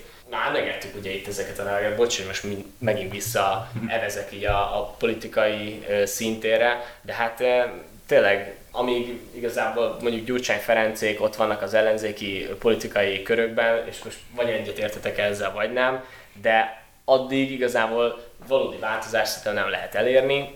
Ha más nem, akkor ez a választási eredmény, ez biztos, hogy megmutatta és aláhúzta és, és bebizonyította. Szóval mi helyesen dolgozhatunk itt kvázi ingyen, egyébként nem tudom, nálatok ez hogy volt, mi ugye olyan kicsik vagyunk, hogy ebből semmilyen fizetést így nem vettünk gyakorlatilag föl, néha igen a költségeket tudtuk finanszírozni, de hogy mi dolgozhatunk itt ingyen, és, és nagyon szuper, és utána itt megbeszéljük ezt, és, és kezet fogunk, és remek, de amíg ennyire rossz minőségű politikai garnitúra, addig ennek szerintem most jelenleg egyébként nincs értelme. Legalábbis a mi teljesítményünknek szerintem nincs ilyen szempontból értelme. A Gergőjékének, vagy, vagy a Lászlóék, Jánoséknak, Éváéknak lehet, hogy van, a miénknek most, most sok értelmét nem látom, amíg ilyen gyenge igazából a politikai felhozata. neked is, meg a hallgatóinak is í- í- jelzem, hogy már erről sokat beszéltünk, és hát azt hiszem, hogy nagyjából ezzel egyetértünk, ezeket így elemeztük már a, már a választás után, hogy Kéne egy politikai tisztogatás ilyen téren is. Hogyha csak óvatosan ezekkel a kifejezésekkel. Értem. És melyik, eh, melyik ötök kapott levelet az ÁSZ-tól, hogy mint, eh, hogy van ez, amit eh, most kiküldtek, Ö, hogy a közélet közélet befolyás- befolyásolásra Alkalmas. civil szervezetként eh, ellenőrizni. Van ilyen kategória, és szerintem minden négyen ilyen vagytok, de ki, Igen. melyik ötök kapott ilyet? Ilyen megkeresés még nem? Senki? Gergő, ti se? Mi nekünk volt egy olyan húzásunk, hogy ugye mi non-profit Kft. vagyunk, és nem minősülünk hivatalosan. Ti nem vagytok civil szervezet. Ügyes, ügyes, mondaná Kombácsi. A hallgatóinak csak egy, egy fontos megérzés, ugye a non-profit Kft. az azt jelenti, hogy az akár profitot is hozhat létre, csak vissza kell forgatni a saját meghatározott tevékenységébe, és a non-profit Kft. tulajdonosai nem vehetnek ki belőle semmit. Tehát, hogy ez egy ilyen olyan jogi kategória, olyan cégforma, ami pont az ilyen professzionalizálódó ügy, ügyekre van kvázi kitalálva most ilyen. De most, hogy mondtátok Köszönöm, ezt, hogy ezt, ez ki fog egészülni ez a törvény azzal, hogy beleértve a non Beleértve a non-profit Kft-ket is. Ezt létvágjátok. Nehogy ötleteket Tudtuk nagyon hangoztatni. Ja. Én ilyenkor már mindig azt mondom, hogy, hi, hogy, hogy már nem tudunk mi újat adni Rogánéknak, tehát hogy szerintem ők már mindent kitaláltak, nem ezekből a, nem ezekből a podcast adásokból veszik az új ötleteket. De Hogyha, Jó, hogyha hát lesz ilyen... azért tegyétek hozzá, hogy az évelején a sportegyesületeket vizsgálták.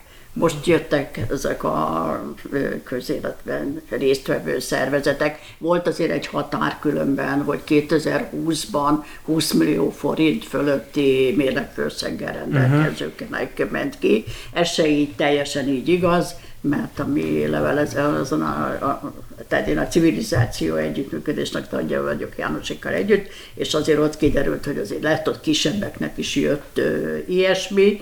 Én azt gondolom, hogy ami késik nem múlik, ö, de miután én speciál az üzleti szférából érkeztem, azért én úgy gondolom, hogy én már eléggé megszoktam azt, hogy tisztességesen rendben legyen minden papírunk, aztán le van, van szabályzat, most minden civil szervezetnek az összes szabályzatát föl kellett tölteni az ásznak a honlapjára. Hát az a civil szervezet, aki pénzkezelési vagy ilyen szabályzatok nélkül dolgozik, az jobb, hogyha gyorsan pótolja ezeket a dolgokat, és annak megfelelően Nem tudom, dolgozik. hogy lesz-e ilyen zárókör, ezt nem fogom felolvasni, de van egy... Nem látod, de János készült egy hosszú, egy A4-es nem, de papír. ott, ott alá van húzva négy, négy sor. Csak Van kilenc. Nyomtas te is, ki, igen, kilenc Nem, szerintem a, volt. szerintem a konferenciájukkal Igen, kapcsolatos igen. dolog, igen, az, a, azt egy külön témaként én mindenképpen beszeretném majd mindjárt hozni. Csak hogy ide- is kapcsolja, tehát hogy a- az, hogy, az, hogy tovább működjünk, meg hatékonyak legyünk, mi azon is gondolkoztunk, hogy nem lehet ilyen elszigetelten, ilyen kis szigetekbe csinálni, tehát hogy a, mi a saját területünkre koncentrálva, így a, a független médiára, így megpróbáltuk azt végig gondolni, hogy a jelenlegi eszközöknek a felhasználásával hogyan lehetne előrelépni. És akkor erről tartottunk egy konferenciát most a napokban, és ottan kilenc pontot fogalmaztunk meg, hogy, hogy szerintünk mi, mibe lehetne lépni, és hogyha ezekbe történne előrelépés, akkor sokat szélesedne az, a, az az alternatív média, ami, ami most van. Ha már behoztad, viszont a 9 pontot ne olvast föl, mert ezt Nem be fogjuk olvasom fel. linkelni, viszont a Szalai Dánielék a média egyre írtak erről egy összefoglalót, és nem írták meg, hogy a konferenciának mi lett az outputja, tehát hogy mi lett az eredménye, vagy szóval miben maradtatok ott, vagy Ja, az nem is, nem, És nem lehetett, nem lett lehetett, eredménye? sem, nem lehetett semmi maradni. Tehát Tehát nem lusta volt az újságíró, hanem... nem, hát ugye csak annyi volt a cél, hogy felkértünk egy csomó embert, hogy ehhez szóljanak uh-huh. hozzá. És akkor mindenki valamelyik pontot ö, ö, bírágatta, hogy ez vagy, vagy erősítette, vagy gyengítette. Tehát itt csak az volt, hogy ilyen, ilyen ötleteket ö, ö, próbáltunk. De akkor ezzel most elindultok ezzel a... Hát próbálkozunk ezzel is, igen, hogy hát ha, hát hogyha ebbe sikerül. De nem, ezek nem mondatok, szavak, jó? Tehát a kilen- Mondjál kilenc szavakat, János, Jó, mondjál oké. szavakat. Mert ti kezdődik. Az első pont az az, hogy a, az Egyesült Államokhoz kellene fordulni, hogy a Szabad Európa sugárzott formáját indítsák el. Na, hát ezek nem mi vagyunk. Tudom, csak hogy ez most ez egy vicces, hogy igen. Igen, igen, igen. Na, akkor a, hogy a szabad városok függetlenizék, valamit találjanak ki, hogy az erőforrásaikat valahogyan kapcsolják össze. Kell egy független pénzügyi alap, amiből a, amiből a független médiát lehet támogatni. Az értékes tartalmakat, amik, amik megszületnek a nyilvánosságban, valami kreatív megoldást kell arra találni, hogy ez jobban hozzáférhető legyen mindenki számára. A nyomtas te is, tanítsuk meg netrádiózni az országot, mi ezt már csináljuk, és egyébként a Klubrádió vissza is jelezte, hogy mi hónapok óta nyomjuk azt. Tehát ők edukálják a saját hallgatóikat erre, hogy Igen, de hogy mi is, mi is az, abban a sok százezer példányba betettük ezt a QR kódot, hogy csak tedd rá ide, és már jön a rádió. És A- megkérdezhetem, hogy miért, miért pont a klubrádiót választottátok? nem, nem, nem csak ők, ők lesznek ebben, az, ez, Ja, a, ez a értem. pont azt jelenti, hogy... Hogy csak az egy online rádióra visz? Igen, igen, tehát az, oké, hogy tehát talán- nem a deklaráltan a klubrádiót választottátok ki, Hát mint... most az első az ők, igen, de csak a, de a, ennek a pontnak az a neve, hogy tanítsuk meg netrádiózni a, a Igen, még egy hónap, az- és a Tilos Rádió is csatlakozik a Igen, klubi igen, igen. Hát meg ugye van ez a oltalom rád, meg sok Igen. Ja, tényleg ők is szóval, most indítottak egyet. Jó, hogy, hogy sokkal hatékonyabban, bár lehet, hogy nem lehet hatékonyan, de szisztematikusabban kellene a közmédia törvénysértéseit számon kérni. Jaj, de Minden megyébe, minden megyébe legyen egy független hírportál, ami támogatva van, és gyakoroljunk nyomást a Magyarországon működő multicégekre, hogy merjenek hirdetni a független sajtóba. Na, szóval ez, Én a, én ez a egy kilenc pont. Érzékelem azért Hmm. inkább, nem? nem Én meg, naivi, én meg naivitásnak, de Minden- lehet, hogy csak egy cinikus Minek kiadványnak? Én kiáltványnak. Ja, kiállt? Ja, persze, olyasmi, igen. De ugye, hogy ezek gyakorlatilag már majdnem, hogy politikai célok. Tehát Ezek ahogy egy- hallgatom Ez őket, egyértelműen politikai persze. ezek célok, tök jó, persze. de hogy tudod ezeket elérni? És nekem valami Hát erről szólt, a jut. erről szólt a konferencia, hogy tehát csomó embert hívtunk, hogy szerintük ezeket el lehet elérni, hogy lehet De szerint, elérni. ezeket szerintem a nagy részét legalábbis csak döntéshozói pozícióból lehet. De elérni. hogy is. Na most az, hogy, a, hogy most minden megyében legyen egy független hírportál. Ahhoz az kéne, hogy, hogy egy Sok hatalmas kampány induljon Egerbe, hogy egriek, hát ne, ne csináljuk már, hogy, hogy nem bírunk összeadni két újságírónak egy-egy havi fizetését, hogy legyen egy rohadt független portánk, hogy itt van ebbe a megyében nem tudom én hány, hány ellenzéki szavazó, hogy meg hány vállalkozó, hogy nem igaz, hogy nem tud egy millió forintot havonta összeadni. Tehát, hogy ezek nem lehetetlen dolgok. Mi csak azért ráztuk a fejünket, mert ugye az ellenzéki együttműködés az L1 néven, ha jól emlékszem, ezt múlt januárban egyszer már megpróbáltuk. Emlékszel rá, János? És akkor sem sikerült, úgyhogy azért ráztuk a fejünket, hogy ez nem egy egyszerű Az feladat. Orbánt is megpróbáltuk többször leváltani, nem sikerült, de egyszer sikerülni fog.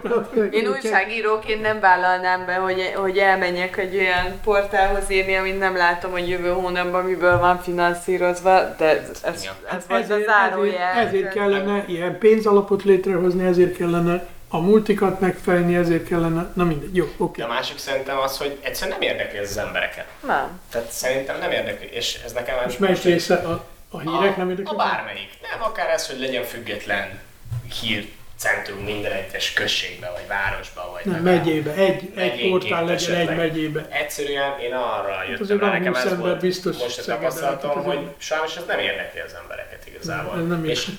És politikával, vagy közélettel nagyon-nagyon keveset foglalkoznak, és mi, amikor ezeket így megbeszéljük, egy olyan nagyon pici kis körnek kommunikálunk, hogy gyakorlatilag szinte sok értelmét nem látom, és ezért... Mert ezek nem jók, figyelj, nyugat.hu az, egy, az ott egy intézmény. Hát az emberek azt, azt használják tájékozódásra, mert az egy, ez egy igazi portál, amelyik a helyi ügyeket, politikai ügyeket mindent tállal. Tehát ha, ha te szombathelyi vagy, és tudni akarsz valamit, akkor rajta vagy a, hát annak ilyen százezres elérése van. Tehát, De nem hogy- is két újságíró csinálja. nem, nem, csak azt mondom, hogy azt akarom cáfolni, azt, hogy nem érdekli őket. Hát persze, de ez nem arról szól, hogy a demokráciáról szól, hanem a, hogy mi, mi zajlik abban a városban. Az érdekli őket.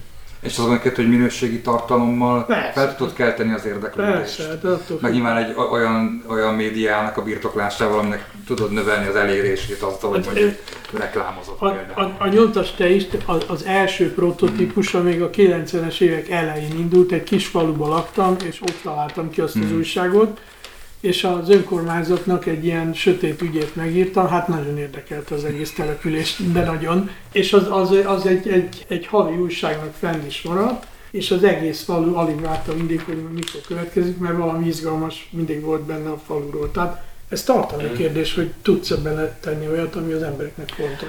Én szerintem a 9 pontról hosszan lehetne akár egy eg- egészen, tehát egy különadás is lehetne neki szentelni, mert akár egyesével, ha megyünk, lehet pro és kontra érveket, naivitás, vagy sem, érdekli az embereket, vagy sem. Viszont rátok egy pillanatra még vissza, visszakanyarodnék, mert ez, ez az elején is már kiviráglott, hogy ti nektek, legalábbis az aktivisták szintjén például volt egy sokkal erősebb elköteleződés, az, hogy ők tényleg azt akarták, hogy le lehessen váltani a, a rendszert. A, a, az AHANG, a TMO, illetőleg a Számoljuk Együttnél inkább egy ilyen hosszabb távú társadalomformáló célt érzek, és ide kapcsolódik a kérdésem, hogy akkor, amikor a nyomtas teist én a kezembe veszem, ott én tökre érzem azt, hogy ti igazából nem független újság vagytok, hanem kifejezetten ellenzéki újság vagytok. Nem pártpolitikával foglalkoztok, az nem kérdés, tehát nem, nem arról van hogy valamelyik konkrét pártot nyom- nyomnátok, de hogy az az agenda, hogy a, a meglévő kormány az, az, Az egy más szó. A, a független azt jelenti, mi úgy értelmezik a független, senki nem szól bele a szerkesztésébe, semmilyen pártnak nem vagyunk elkötelezve, azt csinálunk, amit akarunk. Ez a független. Igen, ezt azért Így hoztam ide, vagy. mert ugye akkor, amikor Egerről, vagy akármelyik megyéről beszélsz, ott ugyanezek a kérdések rögtön a médiánál fölmerül, nem csak az, hogy ho- a finanszírozás mennyire áll fix lábakon, hanem mit jelent a függetlenség, és kinek mit jelent, és akkor, amikor arról beszélünk, hogy tök jó lenne, hogy a városok összekötnék az erőforrásaikat, hát azért látjuk az egyes önkormányzatoknál, amíg ellenzéki városok, hogy hát különféle ellenzéki önkormányzatok, hát egészen máshogy értelmezik a saját újságjuknak a függetlenségét. Finoman fogalmazok, de, de értjük, hogy miről beszélünk. összekötése az is, azt is jelenthetné, hogy minden százal fölötti város tegyen be 10 milliót egy pénzalapba. Anélkül, hogy nem mondja meg, hogy miről szól Hogy a, igen, igen, a igen. benne lévő tartalom. Hát Ah, látjuk, sőt, hogy a hogy az- 9. körülben mi történik. Ja, hát igen, érted? Ez Tehát, hogy, közelről figyelni, igen. Jó. szóval ez, ezek, nehéz, de ezek nagyon-nagyon nehéz. Tehát, hogy mi függetlenek vagyunk, de, de, de, de politizálók vagyunk, és egy, egy értékrendnek vagyunk elkötelező a demokráciának, és úgy látjuk, hogy az Orbán Viktor az lerombolta a demokráciát, és mi az ellen szeretnénk tenni, hogy ez a helyzet megszűnjön. De ebben mi, a, van olyan, hogy véletlenül a pártok ugyanazt gondolják, mint mi, de ők a mi ügyeinkben nem szólnak bele, mi az ő szekerüket közvetlenül nem toljuk, tehát hogy csak biztos, hogy a mi közegünk sokkal politikusabb. Tehát a mi közegünk nem azt mondja, hogy, hogy hát az nagyon fontos érték, hogy, a, hogy az emberek sok oldalon tájékozódjanak, hanem azt mondja, hogy itt van, val- valamit csinálni kellene, segítsük ezt a folyamatot. Egyébként, hogy én- már belállunk a Jánosba, hogy én is láttam egy pár kiadványt tőletek, és elolvastam néhányat, és az volt a benyomásom, amit az előbb mondtál is, hogy végtelenül le vannak egyszerűsítve ezek az üzenetek, hogy tényleg nagyon közérthető legyen. Én nekem az a észrevételem, és még saját magamon szűröm le, hogyha valamit ennyire leegyszerűsítünk egy mondani valót, akkor az egy bizonyos nézőpontból már így, így, így elkezd hasonlítani a demagógiára. Nyilván nem az, nem, nem akarok benneteket demagógiával. Nagyon vékony. Csak az nagyon a- vékony. Nagyon a vékony média. az a És hogy én azt gondolom, hogy, hogy valószínűleg azért is fontos, hogy ne csak egyféle, egyféle médiumot gyártsunk a, az, az ellenzék számára, vagy egyáltalán a közvélemény számára, hanem többfélét is, mert a befogadók is többfélét, Persze, és abszolút. muszáj mindenkit kiszolgálni. Oké. Okay. Ja, abszolút, persze. Mi egyet próbálunk. De nektek csak egy van, nektek csak egyre van lehetőségetek, és hogy vajon lesz-e valaki mondjuk a DMO, aki gyárt valamit, ami De ki esetleg... kéne egészíteni, tehát teljesen Igen. igazad van. Hát illetve ez a 9 pont erről szól, érted? Mhm. Tehát, hogyha a, sugároznák a Szagademgrupát, és autórádió hallgathatnád, akkor mindjárt itt más lenne az egész, egész képlet az országban. Én azt akartam mondani, pont amit mondtál Zoli, hogy eh, az, hogy a nyomtas te is megjelenik, és kisfalukba elviszük, nagyon jól tudjuk, hogy amit mondtam, ez a funkcionális analfabetizmus még így is egy gátat szab a befogadó képességnek. Ugyanakkor viszont, hogyha ehhez tényleg lenne egy netrádiós lehetőség, amire még meg is tudnánk tanítani, hogy hogyan kell netrádiózni, akkor az egy működőképes lehetne. Amikor az e rádió egy, előkerült, ugye, abban a pillanatban, ami nálunk a Menők Egyesület gyűjtött ezekre némi adományt, nagyjából egy millió forintot adományt gyűjtöttünk erre, és vettünk hozzá transformereket, és ahhoz azért volt, amikor el kellett menni, és be kellett szerelni az időstének, és meg kellett mutatni, hogy az hogy tud működni. Tehát azért ennek nagyon szerte ágazó dolgai vannak, mi sok mindent megpróbálunk de azért maradjunk annyiban, hogy mi nem tudunk elmenni ennyire a mesdjére, a közpolitika meg a pártpolitika mesdjére, mert az alaptevékenység, a szavazatszámlálás, ugye, ami eddig a fő célunk volt, az egy teljesen független, hiszen föl is esküszünk rá, hogy függetlenek leszünk, szóval magyarul minden párcsapkát kint kéne hagyni. Ugye a hallgatónak mondjuk el, hogy ez úgy történik, hogy a jegyző és a polgármester előtt minden szavazat számláló esküdt tesz a magyar alkotmányra, vagy hát a alaptörvényre, az alaptörvényre, hogy a tudását leg, legjobb az hasznosítva, pártatlanul, pártatlanul őrködik a... és függetlenül őrködik a szavazás. a szavazás tisztaságának igen. érdekében. Erre utaltál az eskü, esküdés alatt. Igen, igen, igen, és ez egy nagyon teljesen hivatalos eskü gyakorlatilag ki lehet zárni bárkit a szavazatszámláló bizottság tagjai közül, aki elkezd pártpolitikai tevékenységet ott a folyamán végezni. Ezeket nem szabad. Tehát mi négy éve súlykoljuk, már elnézést a kifejezését, de, de ez jó rá, hogy súlykoljuk, hogy a mi embereink, hogyha elmennek, akkor nekik az a dolguk, hogy semmiféle sapkát, semmiféle elköteleződésbe nem vihetnek, akármennyire szeretik vagy nem szeretik azt, amiről éppen szó van, nekik azt kell megcsinálni, amit ott azon a napon kell, és azt kell megszámolni, amit a saját szemükkel látnak. Tehát ebből adódik, hogy nekünk most van ki több mint 9000 emberünk, akikkel tartjuk a kapcsolatot. Ez a több mint 9000 ember, ez szavazatszámlálónak szegődött hozzánk jelen pillanatban. És ugye azért a fő gondolatunk most az, hogy azért át kellene fordítanunk majd eh, arra az elképzelésre, hogy hogyan lehet ezt megőrizni hosszú távon, mert még a két év is nagyon soká van, mert így 20-30 ember kell egy-egy ilyen időközi választásra, szóval ez, ez, ez apróság. Persze tudunk küldeni hírlevelet és föntartjuk.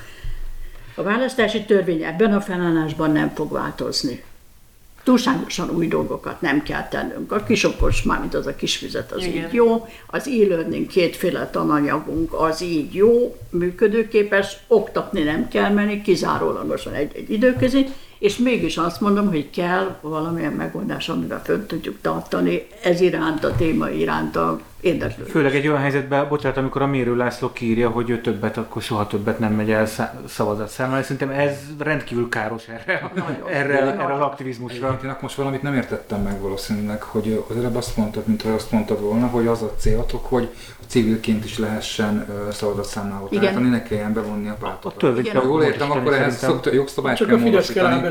Hát nektek akkor a következő időszakban az az egyik törekvésetek, hogy ezt a jogszabálymódosítást elérjétek? Igen, de ettől még nem a választási törvényt kell módosítani, hanem be kell tenni a 28. paragrafus C pontja mm. után még egy D pontot ennyi. Én azt gondolom, hogy az lehet egy civil mozgalomnak a törekvések a két éven át hogy egy ilyen jogszabályváltozást Persze, persze, csak nem, én arra mondtam, hogy mm. a szakmai részét, hogy hogyan kell lebonyolítani egy választást, azt én nem számítok, ez már olyan lejtős ez a pálya, mm. hogy ennél lejtősebb már nem lesz. Nagyon. És ennek van egyébként, de. nem ennek a része, résznek bármi értem, hogy a civilek mondjuk egy jogszabályt sikerüljön módosítatni, hanem az, hogy, hogy azt látjuk, hogy, hogy nem csalnak a választáson. Tehát az a, az a fajta csalás, amit a civilek tudnak mérni, hogy itt van öt darab papír, és mind az ötön hol van az X, az nem csalás. Az, hogy hogy kerülnek oda a választók esetleg a, a szavazó helyiségekbe, ott történhetnek csalás, meg az, hogy, hogy a, a szavazók is szavazókat hogyan befolyásolják, hogy egy irányba szavazzanak, hogy van ennek akkor bármi értelme is. Vagy ti úgy látjátok, hogy, hogy felmerülhet a csalás gyanúja, amit kiszűrhetnek Szóval a... azt azért tudni kell, és azt mondtuk is, hogy 2018-ban sokkal több ingerencia volt ezekre a csalásokra. De mi 2018. februárjában Hódmezővásárhelyen kezdtünk először. Igen. Ott valósítottuk meg, hogy 60 helyi és 60 máshonnan érkezett szavazatszámláló ment be kettesével a szavazókörökbe. És semmi más nem történt, mint reggel hatkor bement az ismeretlen ember aki nem a helyi volt, az ismeretlen ember megérkezett, ráadásul még felkészített is volt, tehát tudta, hogy mit kell csinálni, és abban a pillanatban ugyan nem szerették még, még egy másfél óráig nem szerették őket minimum. Napközben viszont rájöttek, hogy nem azért jöttek, hogy akadályozzanak, hanem azért, hogy flottul menjen a dolog, fejezzük így ki, viszont minden ötletet meg tudtak akadályozni azzal, hogy egyáltalán ott voltak. Szóval, hogyha a szavazókörök 40%-ában nem volt ellenzéki delegált a 2018-as választásokon, ott akármi történhetett. Most mondok egy példát. Ugye én sokat beszélek, meg határozott vagyok. Ezt nem tudhatták, amikor én reggel 3 6 megjelentem ott a szavazókörben. Ők egy kedves hölgyet láttak. Ö, 6 óra 10 perckor már kezdték érzékelni. 11 órakor nekem ugrott a másik SSB delegát, hogy az arról nem volt szó, hogy átveszed itt a hatalmat. Mondta neki, hogy eszembe se jutott átvenni a hatalmat, ti hagytátok rám a legrosszabb munkát. Mondom, Tivikém drága, ülj be, ide légy szíves, és csináld. Szóval, hogy mondjam, ez, ez azt jelenti végig az egész nap folyamán, hogy tényleg odafigyelünk egymásra, és tényleg odafigyelünk, hogy ne lehessen megvalósítani azokat, amelyik ötletek, ha nem vagyunk ott, Ez egy minimum, amit ki kell pipálni. I- I- I- igen, Én így ezért voltam kíváncsi Ott kell lenni hogy 20 mi ezer embernek. Ja. Én, én máshogy fogalmaznám meg, nem tanítják gimnáziumban, de egyetemen tanítják, ez a természeti törvény egyik alapvetése fizikából is, hogy a megfigyelés önmagába változtatja a megfigyelt esemény, vagy vagy anyag, vagy bárminek a, a természetét. Tehát, hogyha el, és, és ez itt is működik, tehát hogyha csak annyi van, hogy oda mennek, már máshogy fognak viselkedni.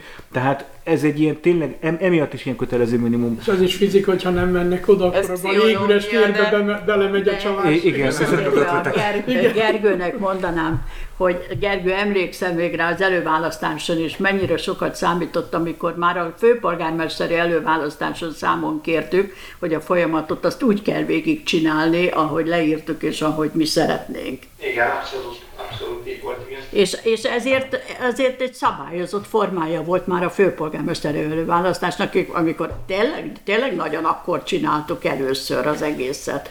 És a sátrakban is, a- hát ugye nem azt mondom, hogy minden sátorban minden sikerült, akkor is, meg most is, de azért az esetek zömében legalább 90-95 százalékában ez így ment. Itt a, a szabályok meg, meg keretrendszerek kapcsán még az előválasztási tárgyalásokkor ugye merült fel ez, hogy online lehessen ugye részt venni, tök jó átvittük. Nekünk volt egy olyan kezdeményezésünk egyébként, hogy csak az indulhasson el magán a választáson, aki vállalja, hogy kiáll egy ilyen nyílt vitára. Na most ezt például a pártok lesöpörték. Így a civil oldalon egyébként ebbe egyetértés volt, de sajnos nem volt annyi erőforrásunk például, hogy ezt áttoljuk, vagy hogy mondjuk egyáltalán ez a nyilvánosságba bekerüljön, hogy ez egy vita téma egyébként a szervezők között. Ugyanúgy mi most ö, zászlónkra tűzhetnénk, hogy akkor a következő választásokig, vagy x éven belül az lenne a célunk, hogy szülessen egy ilyen törvény, hogy országgyűlési választásokon, vagy szinte bármilyen választásokon a vita megléte, a nyilvános vita megléte az egy előfeltétel legyen, ugyanúgy, mint ahogy össze kell gyűjteni az ajánló cédulákat. Csak hát nyilvánvalóan ez, ez egy kudarcos feltevés lenne, ugye? És ilyen szempontból jutunk igen vissza oda, hogy, hogy sajnos döntéshozói pozícióban lehet szerintem. Tényleg egy erre vonatkozó népszavazás az, az a költségvetés. Nem, az, az, hogy az lehet, hogy, választás. lehet, hogy a választási törvény is miatt kétharmados törvény nem lehet, de én most, ha tudom. be nem lévő Coelho-t előhozom, tehát, hogy, hogy lehet, A hogy... benned lévő Coelho-t hozod elő, azt Igen, mondtad? igen, Jó, igen. oké, Hogy. Remek. Még az előző kapcsán, hogy nem gondoltam, hogy itt kvantumfizikáról is fogunk beszélgetni, de örömmel De és még, még most olyan. Azt hittem, hogy ez pszichológia, de...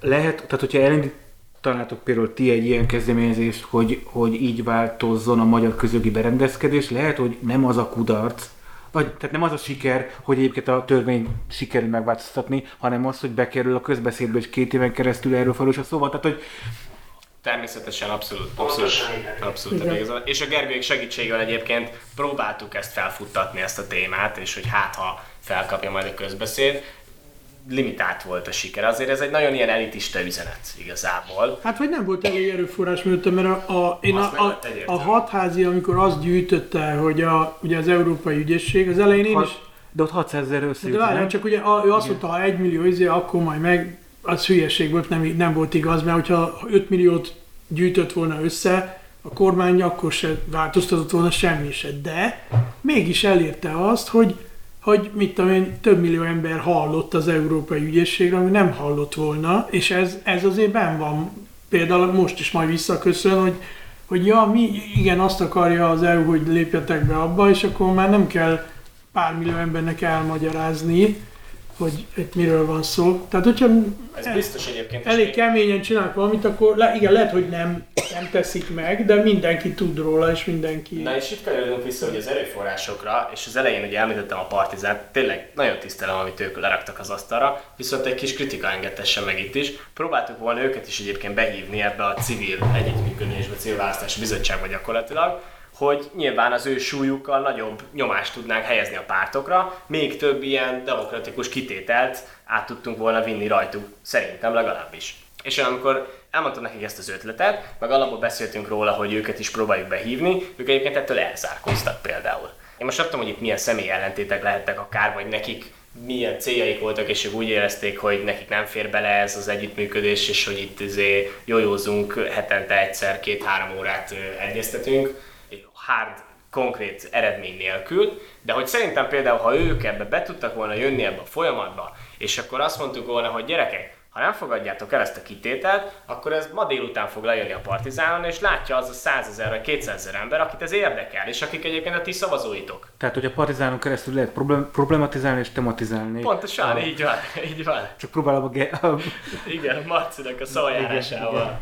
Pontosan. És én ezt például sajnáltam, hogy ők ebben nem vettek részt, mert szerintem akkor komolyabb eredményeket lehetett volna elérni. Már az előválasztások során is. Gergőhöz fordulnék itt, ami jelen esetben egy Bluetooth kihangosítót jelent, hogy én veletek ugye akkor találkoztam először, amikor lefejlesztettétek a, a petíciós rendszereteket, és az gyakorlatilag folyamatosan működik. Árulj el valami kulisszatitkot, ez folytatódik most egy kicsit, hogy, hogy ilyen kisebb, de sok ügyet fogtok vinni, és akár új platformokat fogtok fejleszteni, vagy inkább egy-egy nagy ügybe mentek bele ősszel, mondtad, hogy ősztől egy kicsit aktívabban fogtok belefolyni Igen. különféle ügyekbe.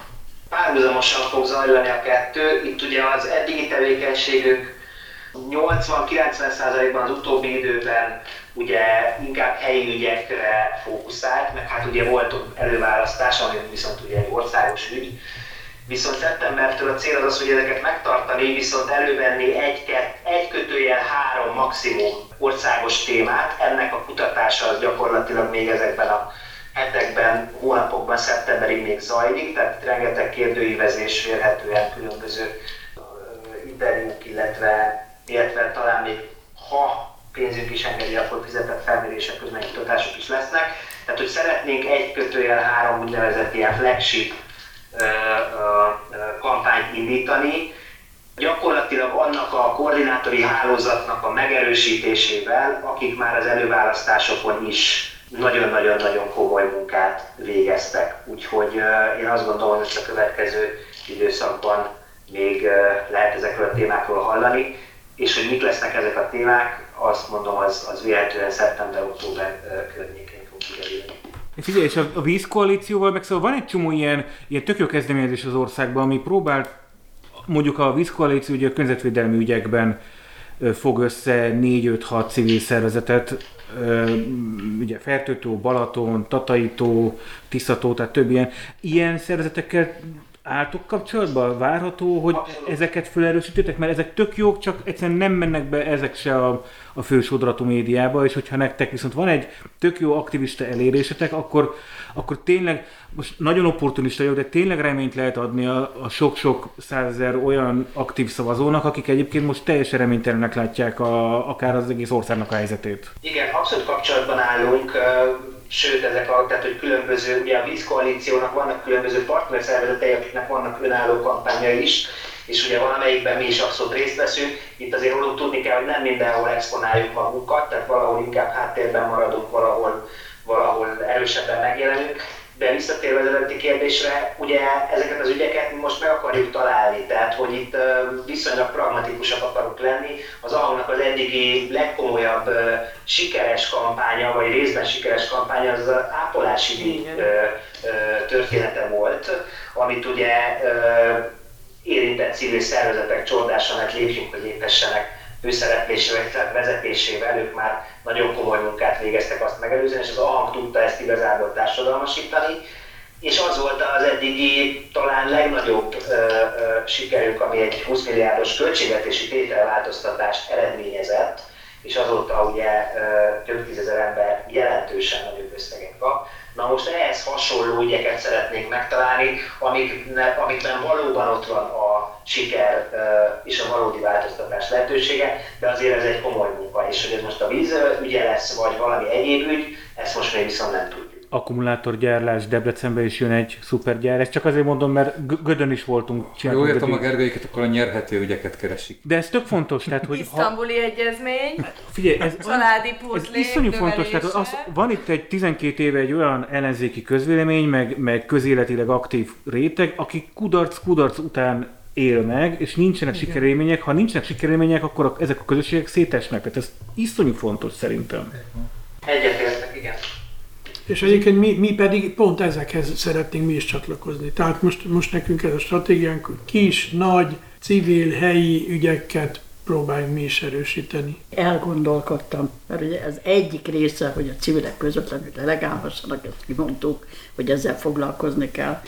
A másikkal, amivel foglalkoznunk kell, és a Zsuzsa itt mondta az isztambuli egyezmény, szóval, hogy Magyarországon a nők helyzete egyszerűen elképesztő, hogy ö, mennyire furcsa egy ö, helyzetben vagyunk itt, hiszen direkt megnéztem most, hogy ezzel a 14 kal az ENSZ statisztikában hol, hogy hol állnak a nők, parlamenti képviselők aránya különben 19 százalék. Lezotó? Nigéria. Elefántcsontpart. Közvetlenül elefántcsontpart van előttünk. Szóval 156. helyen vagyunk a világ parlamentjeibe. Ha ugyanezt megnézzük, ha ugyanezt megnézzük a minisztereknél, na ott se sokkal jobb a helyzet. Az Európai Unióban természetesen az utolsó helyen vagyunk, Montenegrótól kezdve mindenki Kínomban nevetek csak. Szóval én azt gondolom, hogy ezzel muszáj újra foglalkoznunk. Ez kevés volt ez a szavazott számlálós része, mi meg elég pici civil szervezet vagyunk, szoktam mondani, de vannak nekünk jó együttműködő partnereink, akiket be kell hívni ebbe a körbe, mert én azt gondolom, hogy akár még majd Gergőjékkel közösen is ezzel valamit muszáj kezdeni, mert biztos, hogy nem csak mi nők mondjuk azt, hogyha megváltozik az arány, ha fölmegy egy Európai Uniós átlaga 33 százalék, különben az uniós országokban az aránya nőknek a parlamentben, akkor átcsúszik egy másik területre a hangsúly, biztosan átcsúszik a hangsúly. Én, hogy mondjam, én nem vagyok sportellenes, és ne essék. Sőt, én egy, az egyik nagy szövetségnek, a felügyelő bizottságnak az elnöke vagyok már, meg el, korábban elnökségi tagja, tehát én szeretem a sportot, meg versenyszerűen versenyeztem még pár évvel ezelőtt is. De, de az nekem is sok, amit betonban öntünk itt, és, és felteszem azt a kérdést, hogy miért a gyerekeket bántjuk a 12.500 forintos családi pótléka, és még sok minden kérdést felvethetünk ebben, ami azt jelenti, hogy miért a nők mennek a legrosszabbul fizetett állásokba, és egy csomó vetülete van ennek a dolognak, és szerte körbenézek az így a mellettünk lévő országokba, mindenütt jobb a helyzet, mint nálunk. És csak a Gergőnek mondom, hogy és még, még hát most olyan ügyek fognak jönni, amire nem is gondolunk. Tehát azért itt valami szociális bomba robbanhat. Hát itt a inflációval. Infláció, háború, meg... ebből még nagy, nagy Na, probléma igen, lesz. Igen, őszre fog, fog ez kulminálódni, igen. Nekem, nekem egy olyan záró kérdésem van felétek, ugye tök pozit, tehát igazából pozitív végkicsengés felé megyünk, de még egy pillanatra visszahoznék egy rövid záró kérdés. Nem, egyébként nem, hogy ugye az elmúlt másfél-két évben azért is szorosan együtt dolgozhatok a pártokkal, mert előválasztás volt, aztán pedig választás volt. Most van-e valami fajta együttműködés, hiszen egyébként beszéltetek arról, hogy a két év az elég hamar el fog telni, tehát itt Európa parlamenti választás lesz, aztán önkormányzati választás lesz. Nyilván előbb-utóbb majd megint előválasztást kell szervezni, legkésőbb három év múlva kb. És itt most ugye behozom azt a dolgot, megpróbálom be, behozni a show hogy itt azért születtek rövid Facebook elemzések, hogy hogyan lehetne még javítani az előválasztás rendszerén, és erre ti is mondhatok példákat, ugye akár az egyéni körzetekben kétfordulós tenni. Szóval, hogy most van-e aktív élő kapcsolatotok, hiszen egy jól működő társadalomban nem, tehát a civilek mellett kellenek a pártok, és ezek, ezek, ezek együtt dolgozva javítanak egy ország működésén, tehát hogy most van-e, vagy ez most, most április 4-én egyőre félbeszakadt? Nekem az a gondom ezzel, hogy végig az egész folyamatban a tényleges együttműködés az hiányos volt. Tehát ugyanazt a narratívát megerősíten, ami, ami a, a médiában volt. is, hogy volt együttműködés, de nem volt igazi. De a tényleges együttműködés sok példát tudnék felámondani, hogy uh-huh. miért nem volt. Én a Gergő kollégájának, a Varga Máténak mondtam a múlt heti konferencián, hogy azért szép dolog volt, hogy tavaly egész nyáron minden nap jóformán találkoztunk, Gergőt is elég sokszor láttam, kialvatlanul is jó néhányszor. E, mi ott Szép voltunk, lett. együttműködtünk, segítettünk, azt vagy megfogadták, vagy nem, amit mondtunk. Aztán, amikor már nagy baj volt belőle, akkor már megfogadták, amit mondtunk, de, de csak inkább akkor, amikor nagy baj volt. És sokszor beigazolódott, amikor, főleg amikor a Gergőjék, mert ők küldtek ott többször, én csak a szavazatszámolás részét, meg a folyamat alakításában vettem részt. Szóval azt kell mondanom, hogy a tényleges együttműködés az előválasztáson is, és a Gergő kevésbé látta, tehát az alhang szempontjából kevésbé lehetett látni, de most a választási folyamatban is kijött. Egyetlen példát mondok rá, hogy mennyire ki tud ez jönni. Ugye volt egy hosszú együttműködési megállapodásunk, aminek az egyik pontja az volt, hogy élő képzéseket a számoljuk együtt csinál. Erről már rég lemondtak a pártok, már átolták nekünk ezt a feladatot, elég jól csináljuk, föl is készültünk gárdá, ö, oktatógárdával. Na de hogy csinálunk ö, élő képzést, hogyha nem kapjuk meg a, hogy is az elérhetőségeit a jelölteknek? Mármint az, akik jelentkeztek szavazatszámlálónak? Hát nem, nem, hát az a lényege, hogy a szavazatszámlálók is lényegesek, de hogy egyáltalán hogyan szervezzük meg. Hogy a képviselőjelöltek, ja, hogy a képviselőjelöltek. A képviselőjelöltek előrhetőségét, ugye egyben a 106-ot nem ártott volna megkapnunk. És ez nem volt? Hát ahogy ti nem kaptátok meg, mi se. Ö, majd csak valaki megszánt, szó szerint engem, és két héttel a választások előtt megkaptuk. Na, de akkor már nem tudtunk leszervezni még 40-50 előadást. Limitált volt az együttműködés, amikor volt akkor is szerintem. És itt azért érdek ellentétek vannak belül. Tehát, hogy a pártokon belül is, Persze. a civileken belül szerintem így elég jól összehangoltuk magunkat, és én erre egy picit így büszke is vagyok, mert ezt szerintem én azért kellettem ahhoz, hogy ezt egy kicsit úgy konkretizáljuk, és hogy legyen rendesen írva, de szerintem mi úgy elég szépen együttműködünk, mert hogy pontosan azt látjuk, hogy egy, egy közös ország ott jobbítandó célt üldözünk, ugye, nem az egyes kis saját pénztárcánkat próbáljuk nagyobbítani, innentől fogva kompatibilisek vagyunk egymással. De a pártoknál ez, ez azért nem annyira volt meg, és hát igen, a pártok tőlünk is azért féltek. Néha szerintem joggal féltek egyébként, mert azért érezték, hogy azért mi Nekünk nem az a célunk, hogy az XY pártnak jó legyen, hanem az a célunk, hogy a magyar demokráciának, ami még marad belőle, na neki egy kicsit jobb legyen. Úgyhogy ezért szerintem azért tartottak tőlünk, és hát amit én tudnék tanácsolni magunknak egyébként, hogy sokkal keményebben egyébként szerintem szembe kell menni a, a pártokkal, mert az, hogy hetek telnek el azzal, hogy a háttérbe kérjük őket, és sugaljuk, és javasoljuk, és akármi, annak az égvilágon semmi jelentősége nincsen. Annak van jelentősége, ha valami publikussá válik. Mintha Gergő is erre utalt volna, erre, hogy sokkal erősebben föl kéne lépnetek, ugye Gergő? Igen, igen, igen.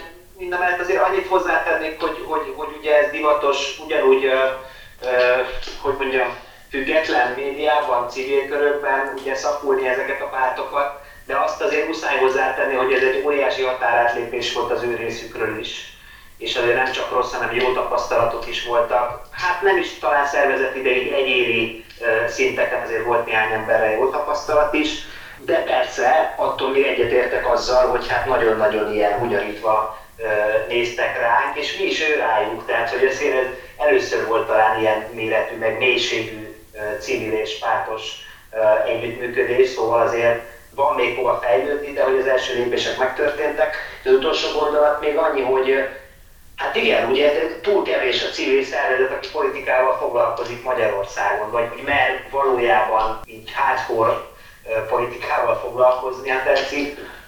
Mi ugye itt többen vagyunk, ahogy itt ki is derült, meg ti is elmondtátok, olyan szervezetek, akik nem akarnak hosszú távon úgy igazából érdemi kapcsolatot tartani ezekkel a pártokkal. Az az előválasztás után a következő héten vagy után megtörtént mindenféle bürokratikus lezárás utána mi már nem voltunk kapcsolatban ezekkel a pártokkal. Tehát mi az előválasztásig voltunk, és onnantól ugye, ahogy az Éva mondta, inkább a számoljuk együtt, illetve a nyomtas te is volt szorosabb szövetségben velük, és mi nem is tervezünk igazából, ha csak nem ügyet mentén. Tehát ugye egy csomó olyan ügy lehet, a, amire, amire azt lehet mondani, hogy igenis akkor az támogatandó, ettől függetlenül mi nem pártokat fogunk ezzel támogatni, de mondom még egyszer, ugye Amerikában ennek már egy egészen kiforrott kultúrája van, oda, oda szokás utalgatni ilyenkor, de hát azért egy jóval régebbi kultúra ez,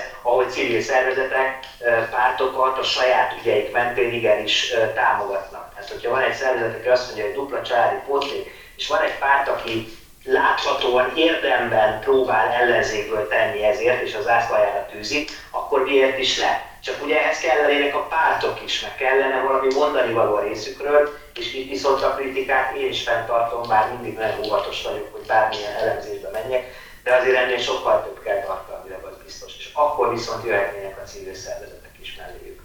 Ti tartotok kapcsolatot János? Egy csak itt egy, megemlítem egy, egy szóval ezt a rabszolgatörvény elleni tiltakozást, hogy először akkor jöttek össze, hogy igazán a, a pártok és a, a civil szervezetek, és szerintem így a jövőben is lesznek ilyen kritikus pontok, amikor, amikor is előfordul.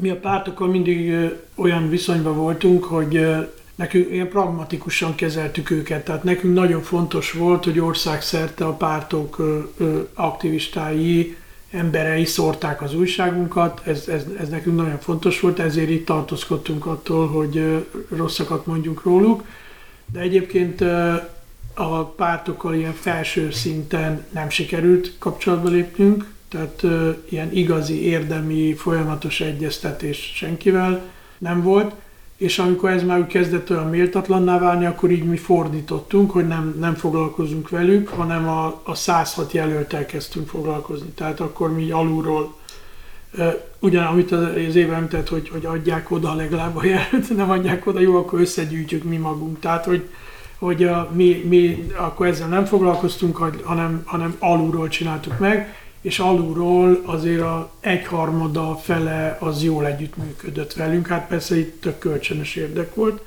Mi a jövőben is ugyanígy fog, neked volt valami fél mondatot, hogy persze a, most a pártok eléggé lecsúsztak, de, de azért nyilván a későbbiekben is szükség lesz rájuk. Mi továbbra is ilyen pragmatikusan fogjuk őket kezelni, hogyha ha itt segítenek a céljainkba, akkor, akkor mi is nyitottak vagyunk feléjük. Nekem egyébként végig az volt a benyomásom az egész választás, meg az előválasztás alatt is, hogy a, az ellenzék annyira azt a célt tűzte ki magának, hogy leváltsa az Orbán kormányt, hogy, hogy, hogy el, elkezdtek nagyon kesztyűs kézzel bánni egymással a szereplők, és szerintem időnként túl kesztyűs kézzel bántunk egymással. Tehát, hogy, hogy, hogy nem, nem, a nyilvánvaló hibákra sem világított rá sokszor sem a, sem a civil, sem a média, sem a pártok egymás között, hanem hát csak a izét Orbán kormányt váltsuk le, most nézzünk el ettől. Nem jött be, azt gondolom. Lehet, hogy taktikát kéne váltani, és ez nem kritika egyikőtöknek sem, csak azon, hogy ezt kipróbáltuk, és lehet, hogy... És láthatóan nem működött. Igen. Kedves hallgatóink, köszönjük szépen, hogy itt voltatok velünk ezen a hosszú podcast adáson. Még nem fogjuk lezárni, hiszen jön az állandó rovatunk, de azért gyorsan elmondom, hogy kik vettek részt a beszélgetésben. Jó, 5 perc, Zoli röhög 5 perc, 5 perc gyorsan lezavarjuk. Szóval, hogy Pákoz Déva volt velünk a Számoljuk Együtt vezetője, Juhász Bence a Tabumentes Magyarország, vagyis TMO vezetője, Ellászló János a nyomtasta és főszerkesztője, és Hajdu Gergő az Ahangnak az, az a, a vezetője. Alapítója. Alapítója Alapítója. volt a vendégünk, és a, hát azokkal a civil szervezetekkel beszélgettünk Magyarország közállapotairól, akik az elmúlt másfél-két évben az előválasztáson és a választáson aktívan segítették a, hát a folyamatokat. És köszönjük szépen, hogy itt voltatok, de nem menjetek el Ugye erről nem beszéltünk előző, de nekünk van egy fix, fix rovatunk minden podcast adás végén, meg mégpedig az, hogy más, más podcastokat ajánlunk. Szóval, hogy ti hallgattok-e podcastot, és ha igen, akkor van-e olyan podcast, amit szívesen ajánlanatok a mi hallgatóinknak? Én egy pár hónappal ezelőtt néhány részt meghallgattam az Élet meg minden podcastból egyébként. A örök kedvenc, majdnem minden vendégünk ajánlja az életnek ez mindent. Minőségi, minőségi. Egy, egy kis önreklámot hagy szúrjak be, van nekünk egy ilyen Szóda nevezetű podcastünk, és ezt tudom nektek ajánlani. Bár most már egy több hónapos szünet után fogunk újrajelenni, de elvileg vicces. És politika. Éva, te, te hallgatsz podcastokat? Nem. Egyáltalán nem? És vettél hiszem, már részt beszélgetésben? Tessék? Beszélgetésben, hogy ez volt az első podcast részt felvétel? beszélgetésbe, Abban már igen. voltál. Tehát ő csak szereplője, de nem hallgató. A legjobb. Van ilyen, érted? Én is Van csak ilyen. írom az újságot, nem Most úgy végig gondoltam, hogy ez úgy miért marad el nekem. Én úgy vagyok vele, hogy mi egy ilyen hét hónapos történetet zártunk le. Az nagyon sűrű volt. Én még, ugye még mindig nem zártuk le, mert a hosszú beszámoló része az 15-ig megtörténik, és akkor utána tud az ember, tudja az ember összeszedni magát. Őszintén szólva, amikor itt belegondoltam, hogy csináltunk valami 100, január 1-től valami 126 Facebook bejegyzést, akkor megcsináltuk ezeket a tananyagokat, ezek mind átmennek az én ke- kezemben, és hogy tudjam, hogy legalább mit csináltunk, csináltunk, mit tudom én, hányféle, milyen megoldásokban, hogyan toboroztunk, mi történt. Szóval valahogy a podcast nekem elment. Az egy időgényes dolog, hogyha az ember hallgatni akar. János, te hallgatsz podcastot? Vagy te is csak Most szerepelsz benne? Hallgatni már hallottalak több ilyen interjúban az elmúlt időszakban, igen? Igen, ja, lehet, hogy például a, ennek a média egynek is voltam podcastjával, Igen. igen. Annyira így, így, úgy nekem lépést kell tartanom így a napi politikával napi szinten, és a, ugye a falusi szemüvegemről beszéltem, hogy ahhoz sok száz hírt kell elolvasnom meg annak a hátterét, hogy abból aztán ötöt ki tudjam választani, hogy melyik a legfontosabb, úgyhogy én, én állandóan ezzel vagyok elfoglalva, hogy próbálom a napi híreket úgy, úgy szűrni. És Gergő, te neked volt időd az elmúlt egy évben egyáltalán podcastokat hallgatni, vagy te is úgy vagy ezzel, hogy kialvatlanul mentél napi tárgyalásokra, és egyszerűen arra már nem jutott időd? Hát igazából a, ami eszembe jutott, és ö, rettenesen hallgatom, lehet, hogy itt is elhangzott már az a Tango és Cash nevezetű Bezsenyi Tamás nagyon jó barátom, kriminológus barátom podcastja. Az a 24.hu-n megy, nem? Igen, és a böcskei kiszállt belőle most. Tessék? A böcskei kiszállt belőle, most egy másikkal csinálja a- a Bezsényi. Ő most kiszállt, igen, igen, most más van, de most újraindult szerencsére, úgyhogy ezt mindenképpen javaslom, nagyon-nagyon érdekes, illetve ajánlom az Ahangnak majd a jövőbeni podcastját, amire ugye még nem gondoltunk, de Most, biztos, hogy hogy mondjátok. Itt és a, a, a Bürgi meg a Zsuzsa itt heves, heves podcast alkalmazás nyitásban, próbálunk, igen. hogy, a hogy Spotify-unkat nyitogatjuk és nézegetjük. Én akkor a Tango és Cash, az tényleg jó, múltkor meghallgattam valami bűnöző gyereket, aki könyvet írt és sztorizgatott az Emri Hardról. igen, igen, ezt én is hallgattam, az, az, az nagyon érdekes volt. Gazolás közben tökéletes volt. Most a Vesztegzár Sánkhájban, vagy Sánkháj című podcastot ajánlom, ami egy teljesen amatőr podcast, és arról szól, hogy van legalább öt magyar Kínában, akik ott élnek hosszú ideje, és megélik azt, hogy le vannak zárva, és az ő lezárásuk az a mi lezárásunkhoz képest hát mutat némi különbséget. Hát ott a folyosóra nem léphetnek ki a, a Igen, lakásból. és olyan, olyan, tehát hogy ők ülnek valahol Sánkhái azt hiszem különböző kerületeiben, és, és minden kerületben egyébként mások, vagy eltérnek a lezárásnak a rendszere, meg a szabályai, tehát volt olyan, aki elmondta, hogy ő kapott az államtól 10 kiló banán talán és 3 kiló almát, és nem igazán tudja, hogy mit kezdjen vele, de ez az egyetlen eledele, mert hogyha kilép az ajtón, akkor kis túlzással agyon lövik. A másik az jobban járt, mert ő kapott két kiló sztéket, és nem tudom, egy kiló friss gyömbért. Tehát, hogy az viszont biztos, hogy egy Reméljük nem vega. Igen, reméljük, hogy nem vega. Tehát, hogy ők, ők, és már hosszú ideje csinálják, napi szinten, vagy más naponta ezt a podcastot, mert nem tudom, valamelyik, valamelyikük azt hiszem, hogy kettő hónapja sikerül otthon ülnie, és hát eléggé frusztráltak, és ebbe próbálják levezetni az energiáikat, viszont nagyon jó megtapasztalni azt, hogy a távol-keleten, hogy történnek a dolgok, meg Kínában különösen. Úgyhogy én mindenkinek ajánlom a West Exile Shanghai című podcastet. Tot, tot. Velem több minden történt, egész időhiány a kötelező köröket tudom csak lenyomni, ami nagyjából a 4-4 podcastjaiban merül ki, meg a Telexnek bizonyos szösszeneteiben. Meg hát telefon kellett cserélnem, ahol kiderült, hogy rossz podcast lejátszót használok, mert hogy mindenem elvezett a fenébe, és ami nem olyan nagy kár, azt legalább frissítés hajtok végre ezekben, de hogy most meg tudtam nézni a podcast alkalmazást, mert üres. Viszont a, a, Dóri, aki az én társam az életben, aki rengeteg podcastot hallgat. És aki ajánlotta nekem a Exile Akiről azt akarom elmesélni, hogy ezt a Exile Shanghai-ban hallgatja egyfolytában, úgyhogy csak ráerősíteni tudok a Zsuzsára, hogy ezt mindenképpen hallgassátok meg, mert több forrásból is azt hallottam, hogy ez marha jó. Én meg hozok egy olyan podcastot, e- ez teljesen új, ezt nem említettük még soha, az neve, hogy Story, vagy Storyban, tehát izé. Néhány ilyen fiatal... Story magazin? Nem, nem, Podcastban? nem, egyébként van Story magazin is, Jól van. sztárok közelről, izé, tehát azt is hallgattam, ezt bemerem vallani. Hűha. Na mindegy, a sztori az egy olyan érdekes kísérlet, mert egyről még így, így értékelem, hogy néhány ilyen 30 alatti fiatal tulajdonképpen tehát olyan témákat dolgoznak föl, amiben történet van, és arról beszélgetnek, hogy a történet mesélésnek mik a szabályai. A legújabb adásban képregényekről beszélnek, és hogy a képregényben a sztori, a szálak, a narratíva, az hogy működik, és az miért izgalmas. Magyarországon miért nem terjedt el a képregény, mint műfaj. Egyébként tudjuk, hogy Franciaországtól Amerikáig a reneszánszát élik, és milliós példányszámokban jelennek meg digitálisan egyébként ezek a képregények. Az előző adásukban pedig a Hihetetlen Történelem Podcast két készítőjével csináltak egy interjút, hogy ők hogyan építik föl a hihetetlen történelemben a földolgozott események, és akkor hogyan kell egy történetet, ami ugye áll egy kiindulásból. Az tök izgalmas ez a, ez a, ezt a dolgot ilyen szemüveggel nézni, és van egy szentendrei vonatkozása, mert a Lavka Dávid csinálja, aki egy szentendrei filmkészítő egyébként, csak jel- jelzem. Tehát, hogy itt ez így összeérnek izgalmasan a szálak, csak így körbenézek az asztalon, és a hat főből hárman is szentendreiek, tehát, hogy már megint sikerült hazabeszélni, és te se laksz messze, Zsuzsa. Szent, vagy Szentedre közeliek. Igen, Szentődő közelék. Szóval ez tök érdekes, a Story nevű podcastot én ilyen, prób- érdemes rápróbálni, hogy valakinek ez bejönne, hogy arról beszélgetnek, hogy hogyan működik a narratíva különféle műfajokban. Erről szól a podcast.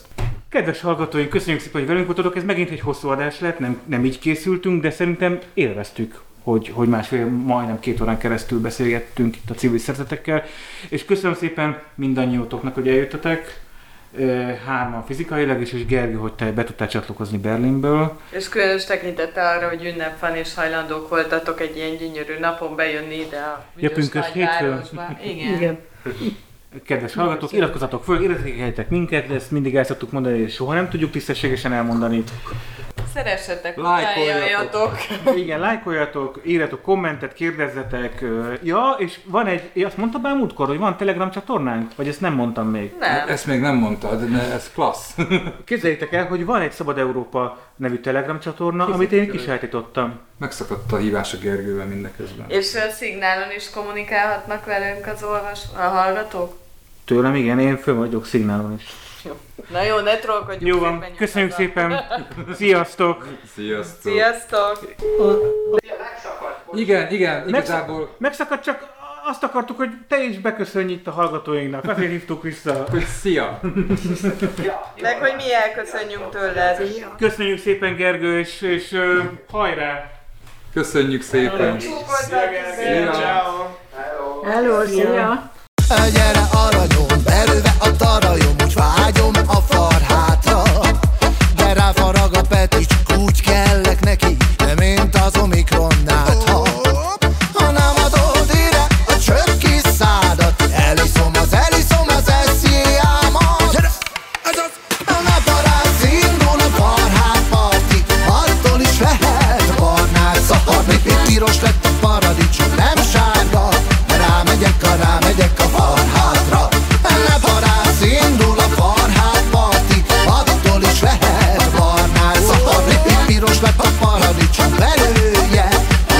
Melkas hátra megy, nem elő.